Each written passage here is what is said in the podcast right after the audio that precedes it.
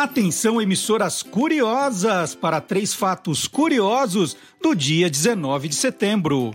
Em 1783, os irmãos Montgolfier lançaram o primeiro balão com criaturas vivas a bordo: uma ovelha, um galo e um pato. Em 1893, a Nova Zelândia foi o primeiro país do mundo a permitir o voto às mulheres. Em 1956, o presidente Juscelino Kubitschek foi autorizado pela Câmara dos Deputados a transferir a capital do Brasil do Rio de Janeiro para Brasília. Está entrando no ar o programa que acaba com todas as suas dúvidas. Olá, curiosos! Hoje é 19 de setembro de 2020, está começando Olá, curiosos! E para tudo nós temos uma explicação. E no programa de hoje você vai conferir os seguintes destaques. A televisão no Brasil nasceu numa quadra de peteca. Quanto dinheiro tio Patinhas guarda na caixa forte? Qual é o significado da palavra larápio? E séries famosas da TV que quase ganharam outros nomes. Tem também Fusca com cafeteira, verdadeira ou farsa? E os bastidores do jingle das balas de leite kids, lembra? Baleiro rodando? Curiosidades do papel eletrônico e a ficção científica nos programas de televisão. E também, como você já pode ver, quatro convidados curiosíssimos. Tudo isso e muito mais no Olá Curiosos, que começa com música. Sucesso da banda americana Journey, lançada em outubro de 1981, com a banda Beck e os Tio de Fusca. Don't Stop Believing.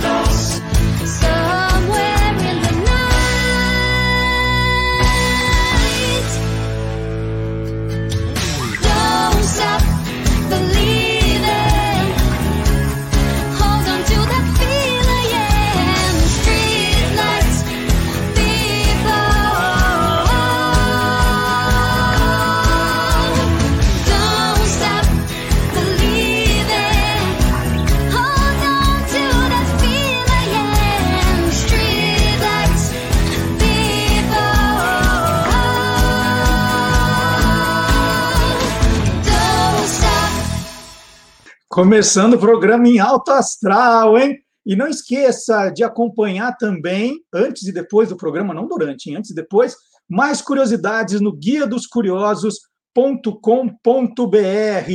E o programa também está disponível a partir de segunda-feira em podcast nas plataformas Deezer, Spotify e SoundCloud. Se você quiser mandar alguma coisa por vídeo, foto para a gente, use o nosso e-mail Olá, curiosos, arroba guia dos curiosos.com.br, o canal de comunicação.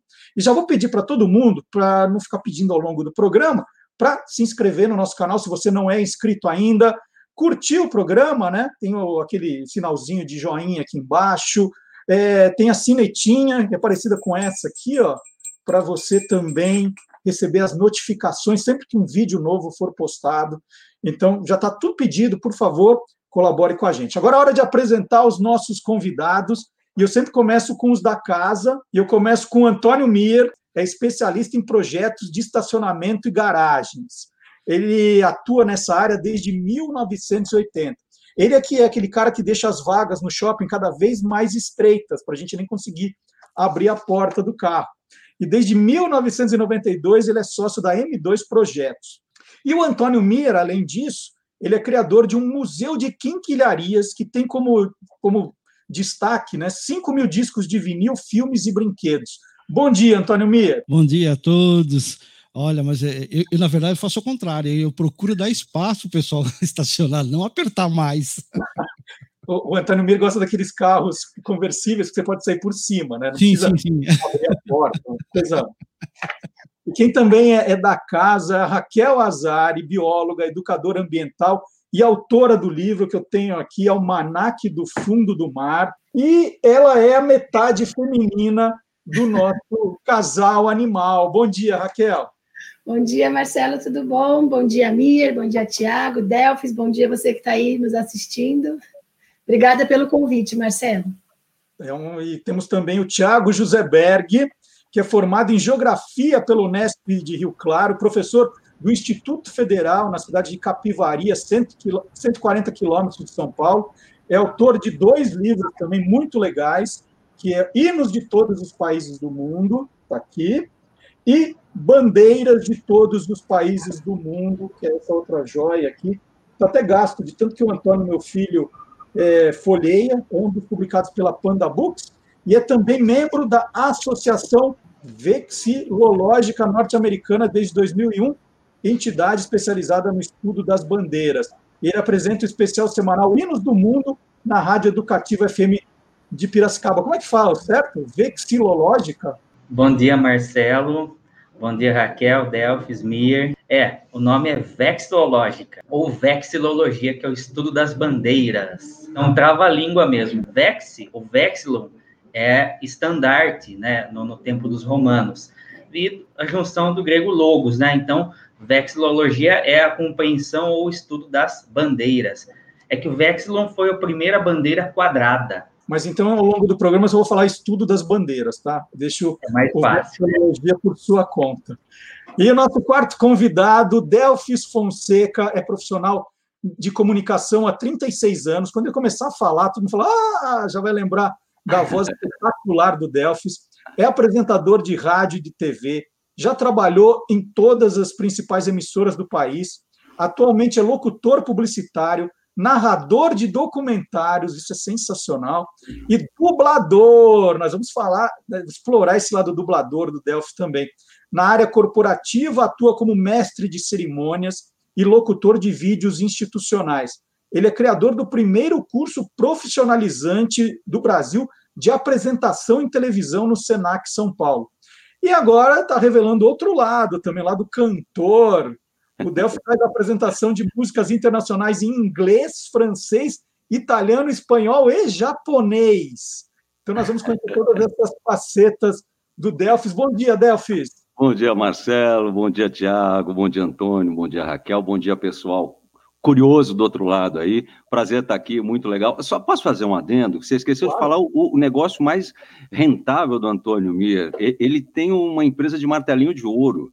É o, é o negócio que mais rende para ele, né, Antônio? Mas olha, é um prazer estar aqui. Vai ser muito divertido esse sábado de manhã aqui. A gente vai dar muita risada e, e conhecer muitas coisas curiosas, tenho certeza. Com certeza. Delfis, para começar, me fala a origem do seu nome, o Delfis. Deve ter uma então, curiosidade por trás disso. é, até, o Delfis é um nome grego, né? embora eu não seja grego, não cante em grego também, mas é, é um nome grego que vem lá do oráculo de Delfos, né? A informação que eu tenho, eu já pesquisei bastante sobre isso aí, mas a informação que eu tenho é que os Delfis eram os seguidores ou enfim, uma parte dos seguidores do oráculo de Delfos. Né? Delfis também é golfinho, né? Delfinos Delfis, é aquele. o golfinho. Mas, assim, na verdade, o meu irmão chama Daphnis. Aí ele é quatro anos mais velho que eu. Aí meu pai achou de dar o nome de Daphnis, minha mãe concordou, beleza. Aí quatro anos depois cheguei eu pô, vai ter que ter um nome mais ou menos compatível. Como é que a gente vai fazer? E, enfim, e aí chegaram à conclusão do Delphis. Olha, eu nunca falei isso, mas eu, eu, vou, eu vou agora falar. Na Lorena, com a, com a 9 de julho, se vocês passarem lá uma hora, deem uma olhada, tem o edifício Delphis. É seu. Não é. Mas o meu nome veio mais ou menos daí. A minha mãe já estava pesquisando esse nome, o meu pai tinha gostado. Tá? Aí um dia ela passando de ônibus, isso em 1964, lá pela 9 de julho, Tava lá uma placa gigante, em breve, aqui, edifício Delfis. Ela falou, bateu o martelo, então vai ser Delfis mesmo. Se a, mãe, se a minha mãe tivesse feito isso, meu nome ia ser Engenheiro João Gonçalves Teixeira. Ainda bem que minha mãe não teve essa ideia. Vamos começar com a participação de quem está nos acompanhando, porque é você aí de casa, né, ou do trabalho, ou da rua, onde você estiver acompanhando o Olá Curioso, é que vai decidir qual é a música que vai encerrar o programa de hoje. Nós vamos dar três opções e você vai escolher que música encerra o programa de hoje. Então, vinheta.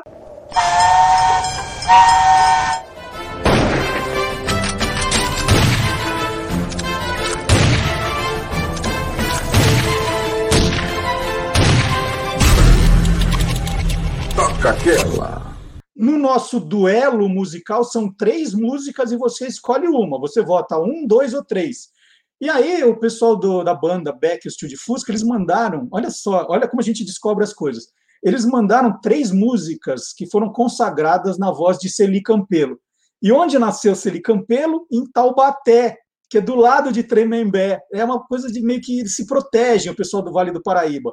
Então vamos lá, as três músicas de hoje.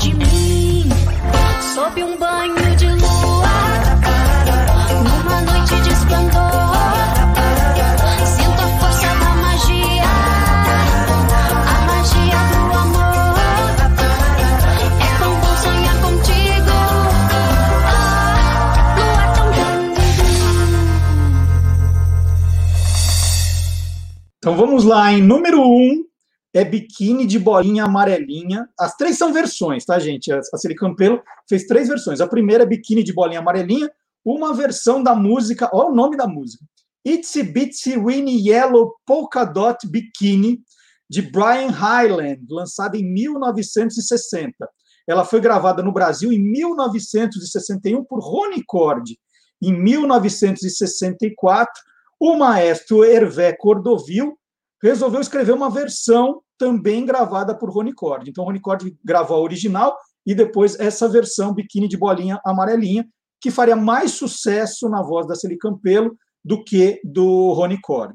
Estúpido Cupido, a número 2, é a versão da música Stupid Cupid, de Howard Granfield e Neil Sedaka, cantada pela primeira vez em 1958 pela cantora americana Connie Francis.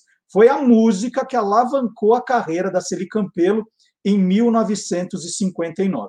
E a número 3, Banho de Lua, é uma versão da música italiana Tintarella di Luna, gravada originalmente pela cantora italiana Mina, em setembro de 1960, e que depois ganhou essa versão da Celi Campelo. Então, no Facebook, nos comentários ou no nosso chat aqui do YouTube, você vota um, dois ou três, nós já vamos apurando os votos e no final do programa nós vamos encerrar com uma delas, uma inteira. Depois você pode ver no YouTube todas as, as três, né? Mas encerrando o programa, uma delas. E vamos começar o papo com os nossos entrevistados. E o Delfis logo falou aqui dos, do, do golfinho, né? A Raquel ficou toda feliz dos golfinhos. Vamos falar um pouquinho então do, do mar, Raquel. Eu tenho algumas perguntas curiosas para você. O mar é salgado? Vamos lá. Pergunta. Por quê? Porque, ah, essa tá mais fácil. Achei que você ia me perguntar outra coisa. O mar ele é salgado porque vão soltando ao longo dos milhões de anos, né, que existe o planeta, foram soltando alguns íons, né? Ele é composto de sais, foram se soltando das rochas. E aí o principal deles é o cloreto de sódio, que é o nosso sal. Inclusive, o sal que a gente come vem do mar, tá? Não é que o é o contrário. Não é do Himalaia? É bom saber disso. O costume é do Himalaia. Vem do mar de lá. é Outra, então, você achou que essa é muito fácil. Qual a diferença de mar e oceano? Não é a mesma coisa? É, é e não é. É que o mar é o que é mais. é, o que está no meio dos continentes. Então, tem mares fechados, tipo o Mar Cáspio, existem os mares que têm uma comunicação, né, ali na região do Estreito de Bering, tem os mares assim, e existem os mares que a gente fala que são abertos, tem comunicação com o oceano, mas geralmente mar é uma porção do oceano que é em volta ali pelos continentes. E, e eu ia te perguntar alguma coisa do que que você achou que eu ia te perguntar de golfinhos? Não, na verdade, uma vez eu fui fazer uma fala sobre o meu livro numa escola e aí levantaram a mão e perguntaram: Olha, se o mar é feito de água e sal e bolacha é feito de água e sal, o mar é um grande bolachão? Eu, então, assim, né? Tem, eu achei que era uma pergunta assim. Então, ai, por que tem sal? Ufa, não, essa eu consigo. Se o mar é um grande bolachão, depende da sua interpretação.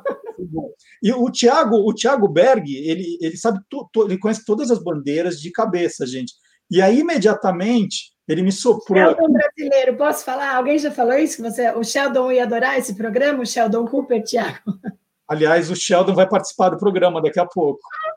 Sheldon vai participar. O Thiago ele sabe todas as bandeiras que tem golfinho, brasões, não é isso, Thiago? Tem golfinho onde? Olha, Marcelo, das capitais estaduais brasileiras é, que você tem aí golfinhos, os brasões, Rio de Janeiro, João Pessoa e Salvador tem o golfinho, que a gente chama golfinho heráldico, né? Porque ele não é desenhado como golfinho, mas ele é, ele é um estilo de, de brasão, né? De desenho do brasão que traz a imagem do golfinho. Então, essas três capitais têm golfinho no seu brasão. Tem uma bandeira que causou muito problema numa Olimpíada, não foi, Tiago? Qual foi? Conta essa história. Foi, Marcelo. Bem, é, para começar a história dessa bandeira, a gente tem que ir um pouquinho mais atrás lá, numa outra bandeira, que é a bandeira da Revolução Francesa. Mas o que, que aconteceu aí? Bem, uh, essa bandeira que vocês estão vendo em azul e vermelho é a bandeira da cidade de Paris. Então, em 1789, durante a Revolução Francesa, o que, que aconteceu? Uh, na queda da Bastilha, uh, as cores de Paris eram azul e vermelho. E, aquele tempo, a bandeira do rei da França, ela era branca. Ou, em alguns casos, você tinha os lírios dourados que eram pintados à mão na bandeira do rei da França. Que, que acontece? O pessoal estava todo revoltoso lá por causa da, da queda da, da Bastilha e tudo mais. Aí um general chamado Marquês Lafayette, para acalmar o, o público, o que, que ele resolveu fazer? Ele resolveu misturar essas cores. Então ele pegou o azul e o vermelho, que eram as cores da cidade de Paris, e juntou com o branco, que era a bandeira do rei, indicando que o rei havia feito amizade ou aceitado né, a demanda da cidade. E foi assim que nasceu a tricolor francesa, que nós conhecemos tão bem. Por que, que eu contei a história da bandeira da França? Porque daí do outro lado do Atlântico, em 1804, houve uma revolta de uma antiga colônia francesa, muito rica e produtora de açúcar, que é o Haiti. O Haiti foi a primeira república negra do mundo. Eles derrotaram os franceses, e daí um outro personagem chamado Jean-Jacques Dessalines, que foi um dos artífices da independência do Haiti, ele pegou uma espada, segundo conta, essa lenda é muito famosa no Haiti, ele pegou uma espada e ele cortou uma bandeira da França, ele tirou o branco e pediu para que a sua filhada costurasse aquelas cores para uma nova bandeira. E daí surgiu a bandeira bicolor do Haiti. Então, olha só que interessante, ele eliminou o branco da bandeira. E essa bandeira bicolor, ela tem dois formatos. A gente tem uma bandeira que é chamada bandeira civil, que é aquela que pode ser usada por todas as pessoas, e a bandeira civil do Haiti, ela é vermelha e azul aquela bandeira que você tem lá, um, quadrilátero, com o coqueiro, com os canhões, que é o brasão de armas, é chamado de bandeira estatal. Essa bandeira é utilizada apenas por autoridades oficiais, governos. Então, essa bandeira é, é a bandeira de gabinete que a gente fala. A bandeira civil é só azul e vermelha. Aí, o que, que aconteceu? Nos Jogos Olímpicos de Berlim, 1936, na Alemanha, o Haiti não participou das Olimpíadas. Ele havia participado em outras edições, ele não participou, mas participou um outro país que estava estreando, que é o pequeno Principado de Liechtenstein, que fica entre a Suíça e a Áustria. É um país apenas de 126 quilômetros quadrados, imaginem só. E chegaram lá quatro atletas, né? Estilo uh, mais assim germânico, né? Com uma bandeira do pessoal olhou, nossa, bandeira do Haiti. Esses caras estão representando o Haiti. Começaram a falar com, em francês com eles, eles não estavam entendendo. Ah, vocês são da onde? Não, nós somos de Liechtenstein. Liechtenstein? Mas por que vocês estão usando a bandeira do Haiti? Não, essa é a bandeira de Liechtenstein. E daí, percebendo que a bandeira de Liechtenstein era a mesma do Haiti, os atletas, quando voltaram das Olimpíadas para casa, escreveram ao Principado que a bandeira era igual à do Haiti. E daí, um ano depois, em 1937, Liechtenstein adotou uma coroa na bandeira, então essa passou a ser a bandeira oficial de Liechtenstein, a coroa do Principado sobre o fundo azul e vermelho. Então veja só como que uma bandeira causou uma, vamos dizer assim, uma confusão olímpica, né? Então por isso que eu dei essa, essa voltinha. Comecei lá na França e fui parar em Liechtenstein. O, o Delphi lembrou até de um filme é, é, que tem que é sobre Liechtenstein, né, Delphis? Que filme é esse? É, é uma, uma, comédia. Eu não sei se eu estou enganado, não, mas é O Rato que Ruge é com o, o, meu Deus, aquele comediante que fez o Inspetor Clouseau, como é que é o nome dele, gente? Isso, Peter Sellers, que Liechtenstein fazia uma bomba e eles iam dominar o mundo, e eles começaram atacando os Estados Unidos.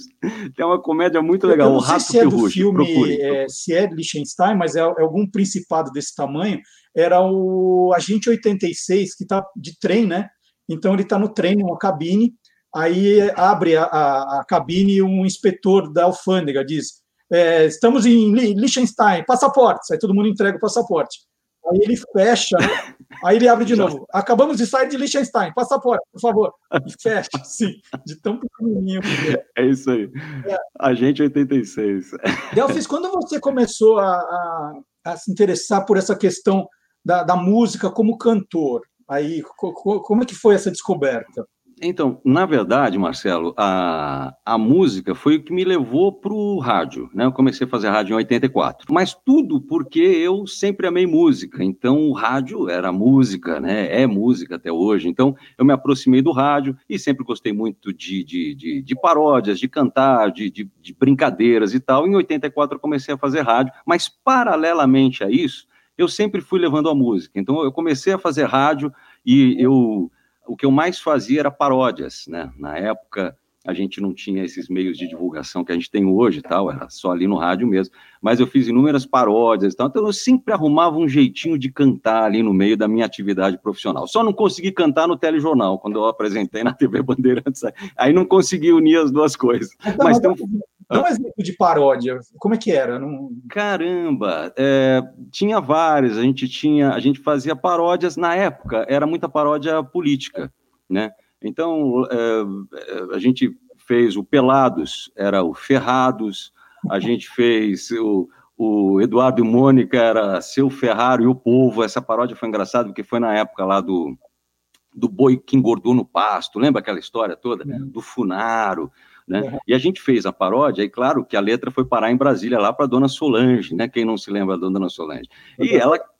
A, a letra, é, é, era a censura. E, e ela veio canetada do começo ao fim, né? A gente pegou e modificou cada palavra que ela fez e mandou de novo, aí ela não teve como é, é, censurar. A gente estava dizendo a mesma coisa, só que com é, palavrinhas diferentes, né? Mas foi muito legal. Essa, essas paródias eu estou recuperando agora, estou colocando no meu, no meu canal do YouTube também, e, e então é muito bacana. Essa, eram paródias políticas, né? Elas são temporais, mas olha, parece que foram feitas hoje, incrível. Vamos aproveitar que a gente está em Liechtenstein, né, que está nesse ambiente europeu, é. para ver um dos clipes do Delphis como cantor. Eu, um, ele teve que ir até Paris para gravar. Vamos ver.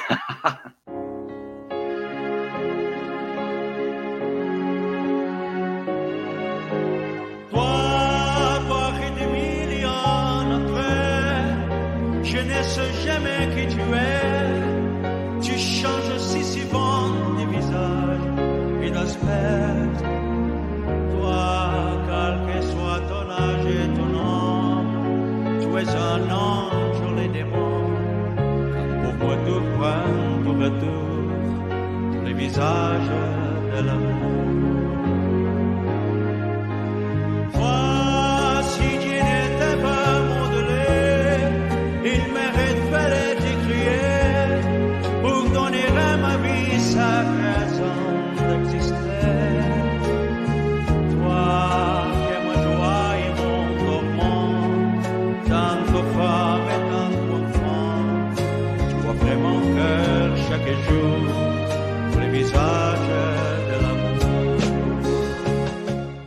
Vamos contar o segredo do Delphi, gente. É, quem está vendo o vídeo vai reparar que ele está num ambiente com fundo verde né? É o estúdio dele, né, Delphi? Você pode ir para qualquer lugar do mundo aí, né? Mesmo na pandemia, a gente pode ir para qualquer lugar do mundo aqui dentro. Então, isso que é, que é gostoso. Eu faço várias montagens aqui, projetos pessoais, projetos profissionais para outras pessoas, é, empresariais, artísticos, enfim. Eu gosto muito dessa desse lado criativo, né? É, é, é isso é que me move. A criação é o, é o, que, é o que me move. Eu, eu gosto bastante. Ó, o meu francês já está melhor do que nesse vídeo aí, viu, gente? Tá? Foi a minha primeira música em francês, hoje eu estou melhorando. Bom, o fundo verde que o Delphis tem, ele projeta as imagens, né? E ele Sim. consegue fazer em qualquer lugar. E o, o Antônio Mira é outro que tem uma paixão muito grande por música também. É, ele falou da coleção dos, dos 5 mil discos que ele tem, ele tem de tudo. Ele, ele vira assim, ele cata uma coisa, uma raridade. E isso tem muito a ver, né, Mia, que no começo, na, na, tua, no começo da sua adolescência, você começava a animar bailes. Quais foram os primeiros discos dessa coleção sua? Lembrando que naquele tempo os bailes de verdade eram feitos nos, nos, nos clubes e tudo com música ao vivo, né? Então ainda não tinha esse negócio de DJ, né? Isso veio aparecer um pouco depois. E a gente fazia os bailinhos de garagem, os famosos bailinhos de garagem. O primeiro disco, assim, a gente fazia porque qualquer coisa servia fazer um baile. A gente tinha as vitrolinhas mono que colocava num cantinho lá e fazia. E aí, eu, em 75, eu ganhei meu primeiro aparelho de som estéreo, né? O estéreo era o máximo da, da música. E naquele ano eu ganhei da minha mãe um disco do Elton John, em dezembro de 75, quando eu ganhei o aparelho, eu ganhei um disco do Elton John, né, que tinha é, I Saw Her Standing There, que era Elton John e John Lennon ao vivo, né, gravado, que era muito legal, e tinha Philadelphia Freedom. Esse foi meu primeiro disco. Aí para frente a gente ah, não parei mais, mas era tudo é, assim, sem compromisso. Era bailinhos de garagem, literalmente, entre amigos, reunia ali 14, 20, mas Lembrando que também que a gente tinha nessa época entre 13 e 15 anos, não era nada de, não tinha nada de bebida alcoólica. E podemos revelar era qual era o seu codinome como DJ aqui? Bob Vitrolinha? Bob Vitrolinha. Pode. Bob, Vitro... Bob Vitrolinha. Então, Bob Vitrolinha apresenta agora, já que ele falou do primeiro disco que ele guarda até hoje, a gente tem aqui um pedaço de I Saw Her Standing There com Elton John e John Lennon.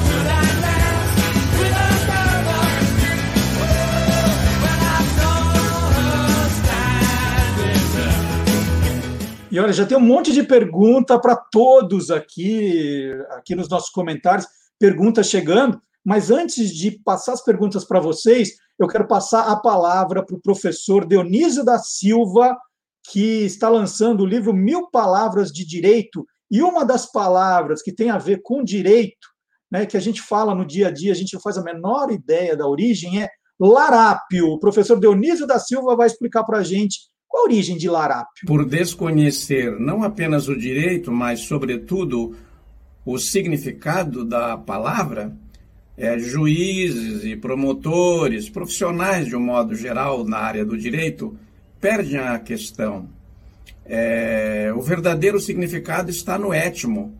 Mesmo que ele, que ele tenha evoluído, aquelas raízes permanecem. Por exemplo, a palavra sentença veio do latim sententia, do mesmo étimo do verbo sentir. Então, mesmo no Supremo Tribunal Federal, quando as votações resultam em seis votos a cinco, é porque seis sentiram a questão de um modo e cinco de outro modo. É, não tem essa precisão. Outra coisa, às vezes são divertidas outras coisas, né? Por exemplo, a palavra larápio Larápio designou originalmente o primeiro juiz ladrão, e essa palavra nasceu do nome dele, Lúcius Antônios Rufus Ápios. Ele abreviava o seu nome com as iniciais L de Lúcius, A de Antônios, R de Rufus e Ápios. Então ficava Larápios. Passou ao português Larápio. sinônimo de juiz ladrão. Depois passou a designar qualquer ladrão, até o ladrão de galinha. É, não tem toga, mas é ladrão também. Outras palavras são mais é, complexas, como é o caso de tribo, tribunal, tributo, contribuinte, atribuir. Todas elas se referem a tribos, a divisão original do povo romano. Nosso direito é romano. O advogado que não sabe latim está ferrado, tem que saber pelo menos os fundamentos. E o Mil e Uma Palavras de Direito, que a Almedina agora está lançando aqui em Portugal, ele dá a origem, o berço da palavra, tal como ela é, existiu no original, no latim. Falei mil palavras de direito, porque já que ele ia contar larápios, eu já tirei, mas é mil e uma palavras de direito da editorial Medina. É, tem uma pergunta, o Delfos tem uma pergunta curiosa para fazer. Para quem que é, Delfos, a pergunta? Não, eu achei ótimo quando ele falou, ele não tem toga, mas é larápio. mas também é larápio. Não sei porquê, eu não sei porque eu achei isso divertido. Mas olha só, Marcelo, é, não, é que eu lembrei quando ele falou de palavra, eu lembro que um dia eu estava é, gravando um piloto de um programa, de, de, de, perguntas, eu perguntei o que é ababone. Não estraga, não Alguém estraga, sabe? Não estraga, não estraga. Segura, ah, segura. Não brinca. Jura? Segura, não estraga. Coincidência? Não vou falar. Tá o então, tá não estraga. não estraga. Fica... Não acredito. Fica tá aí. bom. Pergunta para Raquel. Pergunta para Raquel que chegou do Cláudio Liberato Souza. Raquel, como é que as pessoas sabem onde termina um oceano e acaba e começa outro? Né? Não tem. Como é que é? Então, deixa eu só explicar. Na verdade, o mar, ele faz parte do oceano. Então, vamos dizer, é que como ele está mais perto dos continentes, ele pode ser cercado pelos continentes, isso dá para ele condições diferentes. Mas eu vou falar mais importante, além dele estar tá cercado pelos continentes, que é a profundidade. Então, enquanto o mar, a gente chega ali, vamos dizer, uns 100 metros, 200 metros de profundidade, quer dizer, da superfície até onde a gente consegue ver o fundo, né, assim, onde até o fundo, os oceanos são imensamente mais profundos, podem chegar a 15 mil metros de profundidade. Então, a, a diferença, vamos dizer, seria pela profundidade, dá para você dizer ali tá. se você está no é, limite é, e, do mar ou do é, oceano. É, tem nas cartas, aí eu vou, acho que o, o Tiago sabe dizer também, nessas cartas geográficas, qual é a latitude no seu nome para dizer que o mar começa ali, o oceano é o outro, Tiago? Como é que é? Então, uma, uma das formas também que nós usamos para classificar os mares é, são os acidentes geográficos que o envolvem, né? sobretudo penínsulas, cabos, é, né? e você tem também os golfos. É, em geral, nós usamos a, a, divisão do globo mesmo pela linha do Equador para separar, por exemplo, Atlântico Norte, Atlântico Sul, Pacífico Norte, Pacífico Sul. O Índico não, o Índico é só na, na face sul, e também os, os oceanos Ártico e Antártico, que são delimitados também pelos continentes. Outro fato curioso é que, talvez, pelo que eu me lembro, o ponto mais profundo do oceano seja a Fossa das Marianas, que tem cerca de 11 quilômetros de profundidade.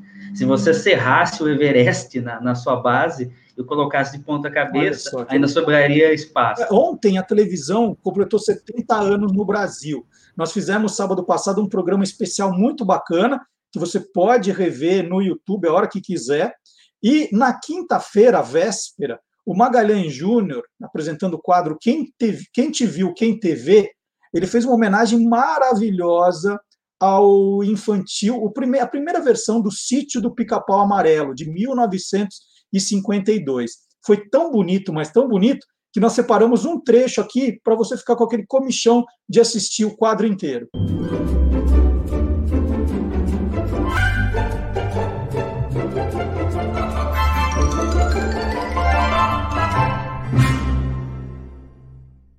E aí, Marcelo, que o público começa a ter gosto por aquilo. As crianças começam a ter gosto por aquilo, mas principalmente por causa da boneca Emília, que era interpretada pela Lúcia Lambertini. Olha, eu vi todas as Emílias e a Lúcia Lambertini foi a melhor Emília. Aliás, ela era a Emília. E uhum. se a uhum. Emília fosse uma atriz, ela seria a Lúcia Lambertini. O sucesso dela era muito forte, não à toa porque ela era atriz, escritora, roteirista, produtora e diretora. Marcelo, é, existem poucos registros da Lúcia Lambertini, mas tem um que foi de um depoimento que ela deu, que é justamente o depoimento em que ela fala um pouquinho como se fosse a Emília, e ela diz do que representou o sítio do Pica-Pau Amarelo na cultura infantil através da televisão brasileira. Acho que vale a pena ouvir. Opa! Eu estou aqui porque participei do primeiro programa do Sítio Pica-Pau Amarelo porque eu interpretava a Emília, que é a própria alma do Lobato. A Emília, a Contessa das Três Estrelinhas, Marquesa de Rabicó, Palharina Equestre, trapezista de circo, fata de pano, botadeira de nome, inventadeira de ideia, olhadeira de telescópio, caçadora de saci, mandadeira de carta, escrevedora de memórias e redatora-chefe do jornal Grito do Pica-Pau Amarelo. Realmente foi a melhor época que a criança teve na televisão. Você viu, Delfis, a Lúcia Lambertini como Emília dando currículo, parece você dando seu currículo também. É mais ou menos parecido, assim. E, você trabalhou com uma Magalhães. Todo mundo já um dia trabalhou com Magalhães Júnior, mas você fez o quê com Sim, sim. Então, mas o Maga, ele, ele, a gente trabalhou uma época na Transamérica, quando a Transamérica estava revolucionando o FM, entrando com aquelas brincadeiras mais apimentadas. A gente fez radionovelas e o Maga escrevia as radionovelas. Aí tinha um personagem que era o J.R. Júnior, que era uma paródia de Dallas, né? A novela chamava Balas. E ele era aquele cara que cantava, sabe, padre escocês, ele cantava todo mundo esse personagem. E aí ele, ele escreveu uma, uma cantada que ele deu uma menina, falou, você tem pernas do jeito que eu gosto. Duas. Para ele tem, tá, tava bom. Era, o Maga ele tem uma sensibilidade é, de humor, um, um, um, uma forma de escrever que eu acho incrível. Além de ser uma pessoa gentil, né? Um, um cara sensacional. Maga, saudade de você, ó, saudade, saudade. Beijão para você e sucesso. O Maga está aqui toda quinta-feira ao vivo, das 8 às 8 e meia. E depois você pode rever o Maga a hora que você quiser. Sem dúvida. O programa já são seis programas do Maga, todos aqui no canal do YouTube. Ah, já tem seis, é? Que legal, que legal. O Maga tem uma produção, ó. E Delfis, é, é, a gente está falando do seu lado musical e eu percebi, né, vendo um pouco da, da sua carreira musical, que você tem uma certa dizer predileção, mas gosta muito de Elvis Presley, não é? Gosto muito de Elvis Presley. Gosto muito de Elvis Presley. É... Eu assim, eu, eu, gosto muito das músicas do, dos 60 para trás, vai, né? 70. É... E Elvis é, é, é, uma coisa assim, é, ele está na memória afetiva, né, da gente, porque aquela história de quem é da minha geração, né? Eu tenho, eu não sei vocês, eu fiz 32 agora. Mentira, bem mais, bem mais. Mas é, é, eu assistia muito aqueles filmes do Elvis, né, na sessão da tarde, passava a semana do Elvis Presley e tal. E desde pequeno minha mãe sempre ouviu música, cantou muito. Eu via aqueles filmes e tal. Então aquilo ficou na minha memória afetiva. Assim como Dean Martin, Frank Sinatra, lembra? Passava esses filmes, né, musicais antigos eu adoro esse tipo de música. E Elvis, eu tenho uma, uma paixão especial pela música dele, a forma de ele se expressar musicalmente. Eu tive em Memphis, na casa dele. Pô, eu conheci o eu conheci o Sam Phillips, o cara que descobriu Elvis. É, ele ainda era vivo na época, em 92. É, um cara muito bacana, contou umas histórias muito boas. É, e, e eu acho que o Elvis ele traz, ele traz para todas as gerações. Ele, ele, ele toca, né? Quem ouve, mesmo quem não viveu, quem nunca ouviu, quando ouve, curte, eu acho. Nós vamos ouvir então o Delphis cantando a música My Boy do Elvis Presley. Nós temos aqui com imagens é, da sua visita a Memphis. E como diria o Magalhães Júnior, Delphis, querida, é. 32 anos, só se for em cada perna. My boy. You're sleeping, son, I know, but really this can wait. I wanted to explain before it gets too late. For your mother and me, love has finally died. This is no happy home, but God knows how I've tried.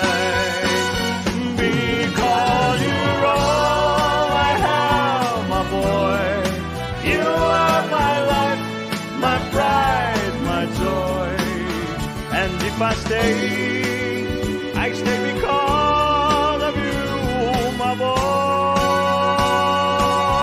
Olha que lindo, hein? O seu fã, Marcelo Abud, que é nosso colaborador, está tá fazendo pedidos musicais para você. Daqui a pouco eu vou fazer. Está acompanhando a gente. A Mayara Bastianello acompanhando a gente. Que bacana. Antônio Miro, tocava muito Elvis Presley naqueles bailinhos de 15 anos que você organizava. Primeiro, assim, nas festinhas de família, como é que era? Olha, tocava Elvis sim, mas não eram as músicas que faziam o pessoal dançar, né, naquele tempo, né? Eu, tava, eu fiz bailes naquela época mais da era disco, dos funks. Por exemplo, aniversário da minha irmã de 15 anos, eu toquei a música que fazia sucesso. É, lembrando também que as músicas demoravam para chegar aqui, e, e o que eu toquei, que fazia muito sucesso era Jimbo Horn, Dance Across the Floor. Eu tinha um amigo português que frequentava demais os bailes é, funk né, da, da época, e ele fazia rodinhas porque ele dançava muito bem. Imagina um cara, um português meio gordinho, brancão, tudo, e dançando funk a lá Tony Tornado. Era demais, era fantástico. Eles faziam e essa música do, do Jimbo Horn fazia Para quem um não lembra, ou para quem lembra que eu vi de novo, vamos ouvir um trechinho de Dance Across the Floor do Jimbo Horn que o Mir citou, vale a pena. Let's do it. Let's do it.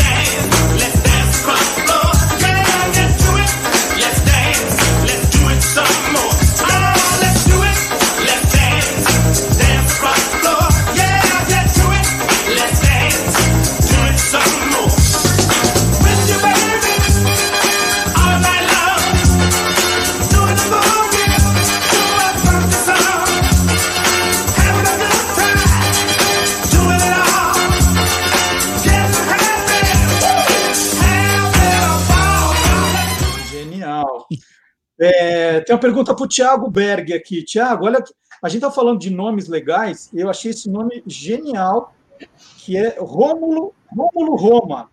O Rômulo Roma, olha que legal o nome, a mãe teve boa ideia. Existe algum país que não tem aí no bandeira, Tiago? Então, Marcelo, pelo contrário, a maioria dos países, todos têm praticamente hino e bandeira. Inclusive, aqueles que não são países ainda já têm hino e bandeira. Pode pôr, por exemplo, alguns casos, a Transnistria, que é um pequeno país que quer se separar da República da Moldávia, país pequenininho, já tem seu hino, bandeira e brasão. A Somalilândia, que é a região norte da Somália também, que quer se separar, tem seu próprio hino e bandeira inclusive até aqueles que a gente fala micropaíses, né, ou micronações, todos eles praticamente uh, já conceberam um hino ou bandeira. O que nós temos às vezes é, por exemplo, alguns países que passaram por instabilidade política e que ficam alguns meses uh, sem hino ou bandeira. Por exemplo, a Líbia, depois da, da queda do Muammar Gaddafi, uh, ficou aí uns quatro, cinco meses sem um, um brasão de armas tinha uma bandeira provisória lá. O hino foi readaptado do, do, do primeiro hino que o país teve. Então, boa parte dos países eh, tem seu hino e bandeira. E é curioso isso, né? Mesmo antes de se tornarem países, eles já têm hino e bandeira. Um país que começou a sua independência e logo correu para realizar um concurso para hino e bandeira foi o Kosovo. À medida que o Kosovo recebeu ordem autorização da ONU para fazer o referendo se separar, eles já lançaram um edital, falaram, olha, vamos criar um hino, uma bandeira, para que no dia da independência a gente possa já ostentar esse símbolo. É, Raquel, tem uma pergunta aqui da noiva do Nestor Soares. Ela quer saber como é que os mamíferos mamam debaixo d'água. Como que a, a baleinha toma leite Deve ser um leite tipo aguado, né? Como é que é o, o, leite da baleia? Ao contrário, na verdade é um leite super concentrado e grosso. Então é quase como se fosse um, um gel, vamos dizer assim, que aí a, a, a mamãe, ó, tem aí na imagem a gente consegue ver bem. Ela, a mamãe esguicha um jato de leite, né? A partir do estímulo lá do bebê, e aí ele consegue abocanhar esse leite bem gorduroso, com uma consistência diferente é, na água mesmo. Mas vamos lembrar que tem outros mamíferos, né? Tem os mamíferos que ficam embaixo d'água e também tem os mamíferos como, por exemplo, as focas, as lontras marinhas, e aí a, a amamentação é mais parecida com os do que a gente conhece, né? Nos próprios mamilos mesmo. Mas esse realmente é muito curioso. E, e as baleias, é, elas falam baleês? Tem, tem uma língua assim, da, de como elas se comunicam? Como é que é a comunicação no fundo do mar? Né? É, então, assim, tanto as baleias quanto os golfinhos, eles emitem sons que, da, que são transmitidos no fundo do mar. Inclusive, o baleiês é até parecido, né? Que a gente vê no filme do Nemo, da Dory, é bem parecido com o canto da jubarte mesmo. Então, é assim, para para quem conhece um pouquinho mais do canto das baleias, ela falando baleiês é muito engraçado, porque realmente é existe esse canto, essa forma de comunicação, e até existe, o Delphis imitou o golfinho, né? E, por exemplo, o canto das cachalotes, né? É, a forma de comunicação, às vezes, até para reconhecer é, indivíduos da própria espécie, parece tipo um, um pica-pau, assim, você escuta uma coisa mais. uma coisa diferente. Estou até dubladora aqui também agora. Você tem uma pergunta para o Tiago, Raquel? Qual é a pergunta que você tem para o Tiago? Eu tenho, porque existem as bandeiras dos países, mas também tem bandeira de estado, de, da cidade, hino. Por que que precisa, assim, por que que precisa não, né? Mas elas têm que se referir, têm que fazer algum tipo de comunicação com, a, com o que já existe de imagem, né? Com relação ao estado ou não? No município tem autonomia de criar hino e bandeira independente de onde ele está, assim. Porque vira um pequeno paísinho também, né? Se for ver. Então, é uma pergunta interessante. Na verdade, isso tem a ver com a estrutura política de cada país. Então, por exemplo, existem países que admitem federações, estados, províncias. Uh, outros países já são chamados estados unitários. Então, eles não admitem qualquer divisão regional. Eles têm divisão regional na prática administrativa, mas eles não autorizam, por exemplo, essas regiões a terem bandeiras. Por exemplo, a China, ela tem várias províncias, mas é, o governo chinês não autoriza, pelo menos até alguns anos atrás, não autorizava que essas regiões tivessem bandeira. Só duas regiões da China, que são administrativas especiais, têm bandeira, que são Hong Kong e Macau. Outros países, Brasil, Estados Unidos, Argentina, uh, têm bandeiras, e aí cada município pode adotar a sua bandeira, cada estado pode adotar a sua bandeira conforme a legislação.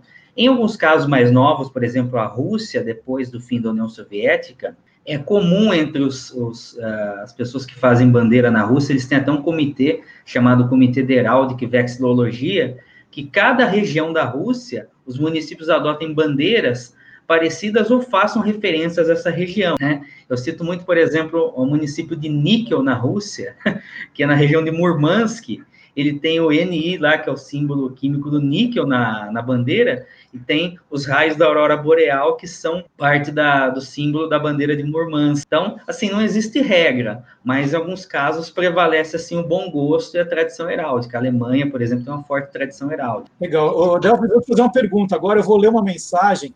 Você tem que adivinhar o nome do ou da remetente, tá?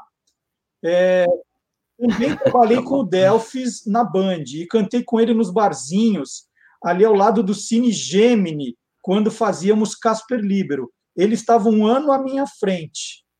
Quem é essa pessoa? Tempo. Uau. Tempo. Tempo. Pode pedir ajuda dos universitários? Não pode? Não, as cartas? é a Silvânia Alves que está acompanhando a gente ah! aqui. Ah, meu Deus do céu! Silvânia, um beijo para você. Caramba, Silvânia, a gente cantou. Mais ou menos, né, Delfis? Pô, faz bastante tempo, como você mesmo me taxou. Aliás, deixa eu só deixar claro que eu nunca fui tão ofendido num programa no qual eu fui convidado, como no programa de hoje. Aqui tem... Pelo Marcelo Duarte. Fique patente, que fique gravado isso no, nos anais desse programa Olá Curiosos. Em contrapartida, Delfis, o, o Ricardo Zeppelini, ele disse uh. que, que adorava o humor que você fazia na Transamérica e você fazia o famoso repórter de Cambuquira. É esse repórter de Cambuquira? Aliás, ó, mais uma do Maga. Eu, eu criei esse repórter, chamava Carlos Camargo. E o, e o, e o Maga escrevia quadros para ele. A gente fez um tempo, fez um sucesso na época. Era um repórter atrapalhado é, que tinha um cabo man, que era o Vladimir. Então, quando ele ia fazer a reportagem, ele ia entrevistar alguém, o cabo nunca chegava até onde tinha que chegar e ele brigava: Ó, oh, Vladimir, dá mais cabo, Vladimir, ó, oh, Vladimir. E era uma briga danada, e ele sempre queria entrevistar, o problema era o cabo, né? Mas olha, veja que isso foi em 1989, 90, por aí, aonde os microfones sem fio não funcionavam tão bem como os de hoje, né? Que também hoje ainda dão uns paus, né? Mas naquela época era impossível, então tinha que ter o cabo, o nosso Carlos Camargo. O Delphis, eu, eu falei aqui, ele, ele também faz narração de documentários, e nós pegamos agora, porque a gente vai entrar agora no lado animal do programa, né? Já tem, a Raquel já está dando uma coisa de oceano, já falou da baleia, mas agora vai manter forte no lado animal do programa. É, nós pegamos um trecho de um documentário narrado por ele na Discovery. Para alguns cientistas, os rápidos flashes que as lulas de Humboldt emitem ao trocar de cor parecem uma espécie de código Morse integrado a seu sistema nervoso. Até agora, é um código que apenas elas Gente, eu nunca tinha ouvido falar da Lula de Humboldt. o que é Lula Olá, de Raquel. Existe, não existe, Raquel? Existe. É uma das Lula, uma das grandes lulas, né? Ela chega a um metro, não é maior, tá? A colossal pode chegar aí a 15 metros de comprimento. Essa chega a um metro e meio, mas ela é muito voraz, é um predador muito voraz. Ela é até chamada de diabo vermelho em alguns lugares. E aí, nas ventosas dela, ela tem como se fossem uns dentinhos. Então, além do bico córneo que ela tem né, dentro da, da parte, ela fica uma boca meio escondida. Mas além da boca dela, que é super forte, de quitina, que pode mastigar a cabeça de um atum sem nem perceber nada, ela tem ainda esses dentinhos, essas adaptações nas ventosas. Então, ela mora 600 metros de profundidade e vem se alimentar dessa maneira bem voraz. A, a narração, assim, com esse clima de suspense, é perfeito para falar da Lula de Humboldt. O Antônio Mira assistiu, Delphi. Você quer fazer comentários, Mia, do, desse documentário? Sim, muito legal. Eu sou rato de documentários também, sabe? Eu vejo muita coisa, não assisto TV convencional, então fico caçando. E às vezes está passando essas coisas interessantes. Quando eu estou fazendo um projeto, deixo a televisão ligada, aí dou uma olhadinha. E eu assisti esse documentário, muito interessante mesmo. E prazer, que foi o Delfis que fez. Peraí, o Delfis quer falar? Vamos lá, Delfis. Não, desculpa, desculpa. É, é porque eu estou curioso de saber a opinião do, do, do Mir no seguinte é, todo mundo fala os saudosistas, né? E eu sou dessa época, né, Marcelo? Você sabe bem disso, né? Da antiga. E, e, e do disco, né? Então, pô, a gente, a gente ganhava aqueles bolachões das gravadoras, né? Sim. Quando estava na Jovem Pan, na, na Rádio Cidade, Transamérica. E eu tenho hoje, até hoje, eu tenho vários, né? Aqueles promos, aqueles discos exclusivos. E a sonoridade de um vinil num, numa, numa picape legal, com uma agulha bacana, é, ela eu acho sensacional. Eu não sei se eu sou saudosista demais. Eu queria saber a tua opinião. Você acha é, que o som hoje, a qualidade sonora hoje de um, de um, não vou nem dizer DVD ou CD, porque isso já está morto, né? As mídias né, gravadas, arquivos, elas são superiores à, à, à, sonoridade que a gente tem nos bons é, LPs ou discos antigos, Mia? Olha, eu não troco o vinil por nada. A gente tem hoje muita tecnologia, muitos efeitos, mas em termos de som mesmo, o vinil continua imbatível, só entre as baixas frequências, né? É, quando você tem um digital, você tem uma perda muito grande disso.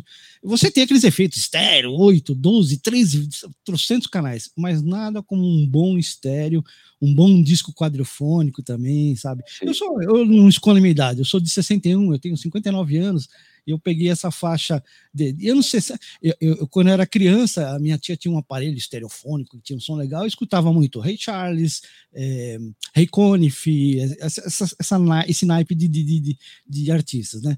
E sempre fui né meio ligado no som mas eu realmente não troco o vinil com um bom aparelho não troco mesmo sabe é fantástico Bom, agora então é o momento Animal Planet chamando a outra metade do casal animal é hora do biólogo Guilherme Domenichelli.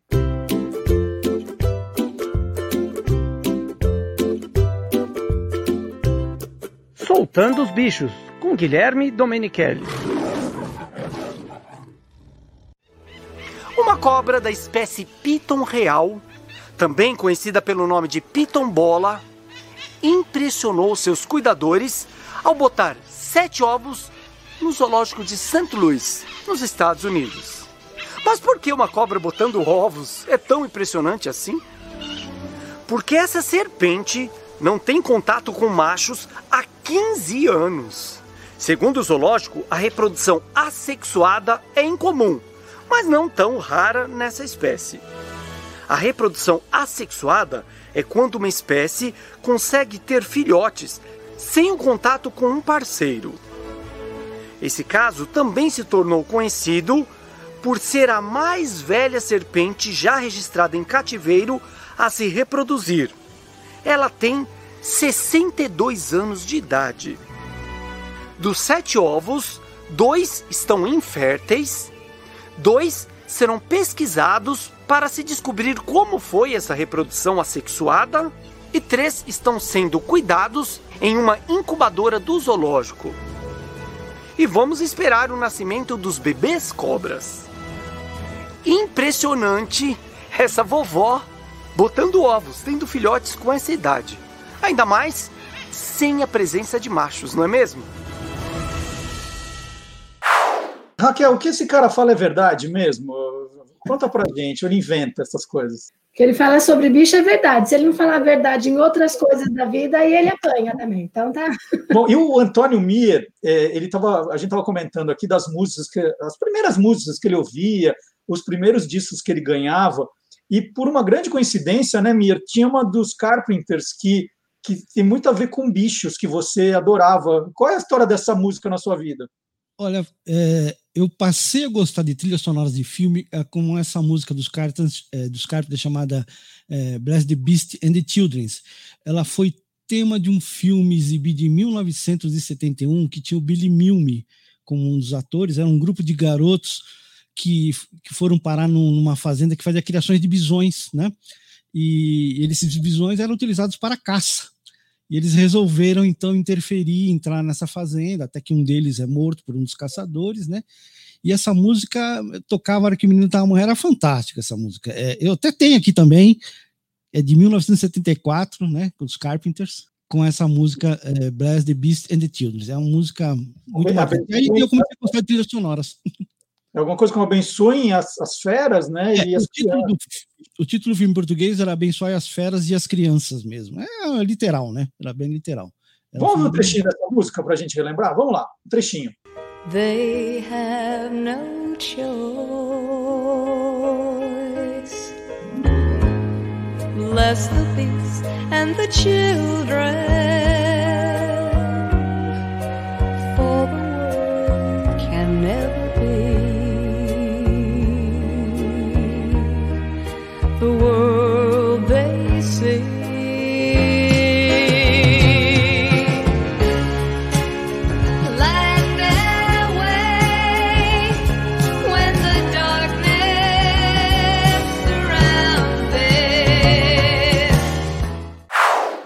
O Delphis também viu, viu, esse filme, não viu, Delphis? Vi, viu. O Billy Milne, inclusive, Almir, era o Will Robinson, do Perdido do Espaço.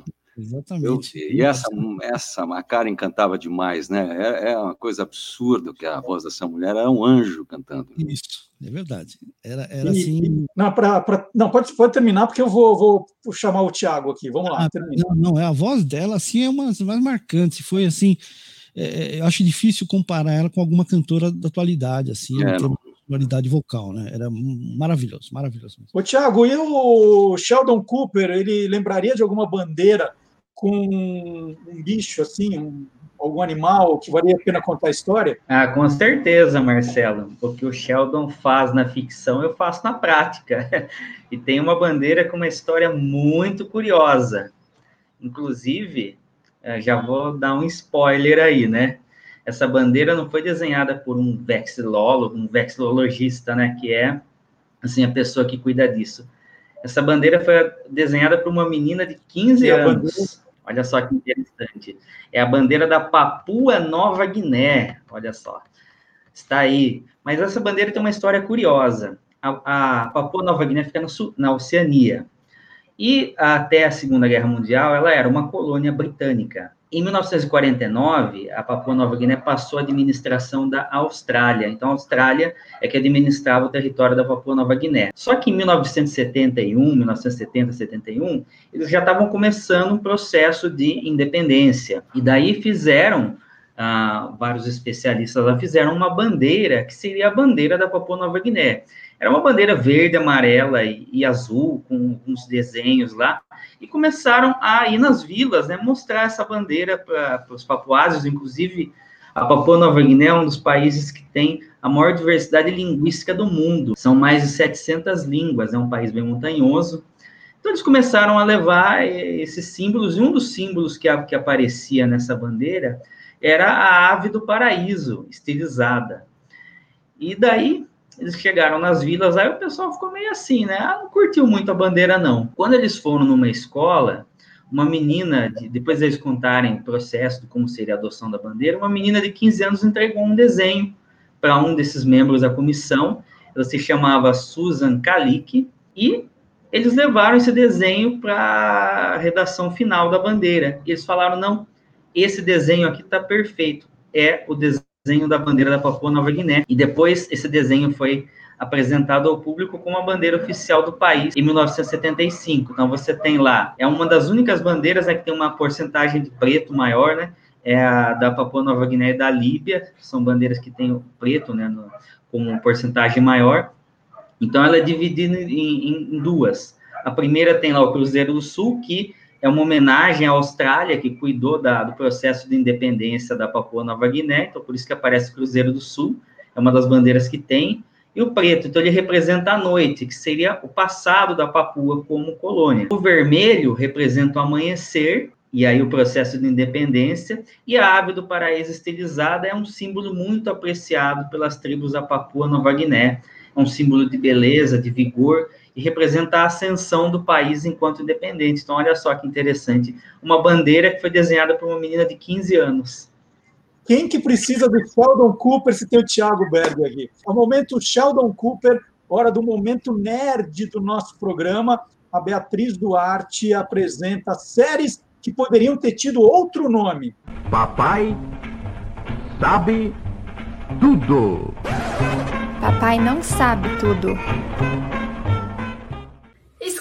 Nome de uma série não é uma das tarefas mais simples. Muito do sucesso das produções da TV ou do streaming dependem da curiosidade que o seu nome pode despertar. Há até agências de publicidade e branding envolvidas nessa escolha. É divertido também saber que outros nomes foram pensados para séries que fizeram muito sucesso. A série Friends teve três nomes antes do definitivo: Insomnia Café, Six of One e Friends Like Us. Mas no final acabou sendo escolhido Friends de uma forma estilizada, né? Um ponto final depois de cada letra representando cada um dos personagens. Na abertura, aliás, é possível perceber que cada cor do ponto final é correspondente a um guarda-chuva do personagem.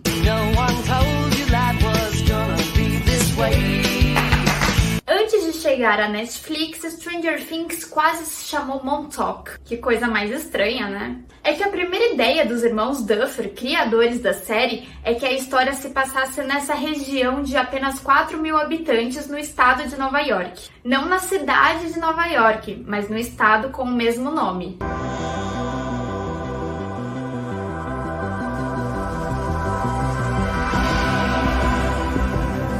Concorrendo com os nomes Complications e Surgeons, complicações e cirurgiões, a ABC finalmente optou pelo nome Grey's Anatomy para sua série médica. O nome é uma brincadeira com o livro Anatomia de Grey, um renomado livro sobre anatomia humana.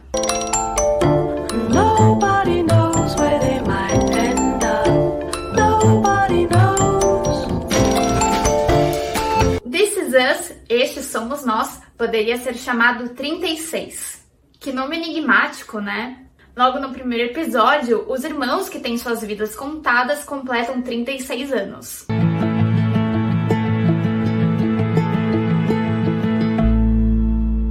No site do Guia dos Curiosos você vai encontrar outros exemplos.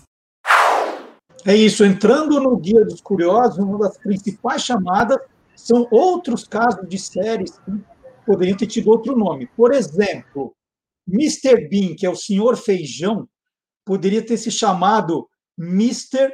Cauliflower, né? que é o, senhor couve-flor. É louco, né? É, é meio maluco isso, é, mas é uma questão de, de gosto. Cada um pode chamar o Mr. Bean do jeito que quiser. É, vamos lá, agora eu tenho uma, um teste para vocês. A hora do momento de testar os conhecimentos dos nossos convidados. É hora do Curioso Game Show, primeira parte. Curioso Game Show, o quadro é Naftelinha. No Naftelinha, eu vou dar 10 dicas. É um, é um filme, vocês vão ter que adivinhar o filme eu vou dando 10 dicas. E vocês, a hora que descobrirem, tem que anotar o nome e em que dica vocês descobriram. Eu vou até a 10, mas, por exemplo, o Thiago descobriu na, na número 2, ele põe o nome do filme e marca o número 2. O Delphi na número 3, ele põe o nome do filme número 3 e eu vou até o final. Para quem está também em casa, no trabalho, curtindo o programa, que possa fazer a brincadeira também. Vamos ver quem acerta no menor número de dicas. Então, é um, é um filme, tá? Todos vocês já viram, tenho certeza. E vocês também, todo mundo já viu. Número um, estreou no Brasil em 12 de setembro de 1980. Número dois, a direção é de Randall Kleiser. Randall Kleiser. Não vale consultar o Google, hein? Número 3, baseado em livro de Henri de Ver Stackpole. Número 4, a história se passa no período vitoriano. Número 5, há um naufrágio na história. Número 6, indicado ao Oscar de melhor fotografia. Todo mundo com a cara de que está difícil hoje, hein? Ninguém ainda fez aquele sinal de já sei. Bom, agora vai começar a ficar mais fácil, hein? Número 7, o filme foi filmado em Ilhas Paradisíacas. Ilhas Paradisíacas. Agora, agora tem que acertar, hein? Número 8. A atriz principal tinha 14 anos na época das filmagens. Número 9. Essa agora acabou. Número 9. Filme que virou símbolo da sessão da tarde e número 10, Brooke Shields ganhou o troféu Framboesa de Ouro. Vamos lá, vamos perguntar para os nossos convidados. Vamos ver. Tiago Berg, é, tem que mostrar o que você falou e, e que dica você adivinhou. Vamos lá, Tiago. Na 7, que é a Lagoa Azul. Na 7, Lagoa Azul. Antônio Mir, o que você escreveu e a dica? 8, Lagoa Azul. Na 8, Lagoa Azul. Delfis, qual foi que você escreveu?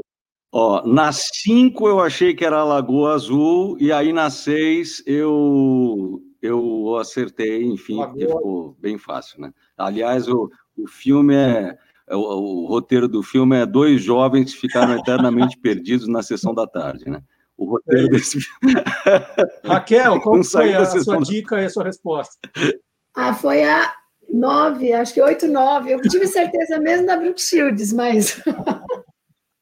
Legal, então a resposta certa é a Lagoa Azul. E a gente tem um trechinho de Lagoa Azul, só para matar a saudade, que parece que não passou na sessão da tarde essa semana.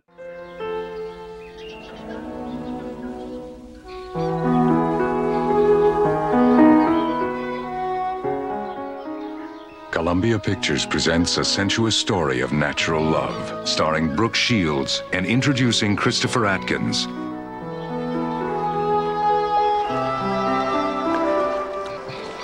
Blue Lagoon.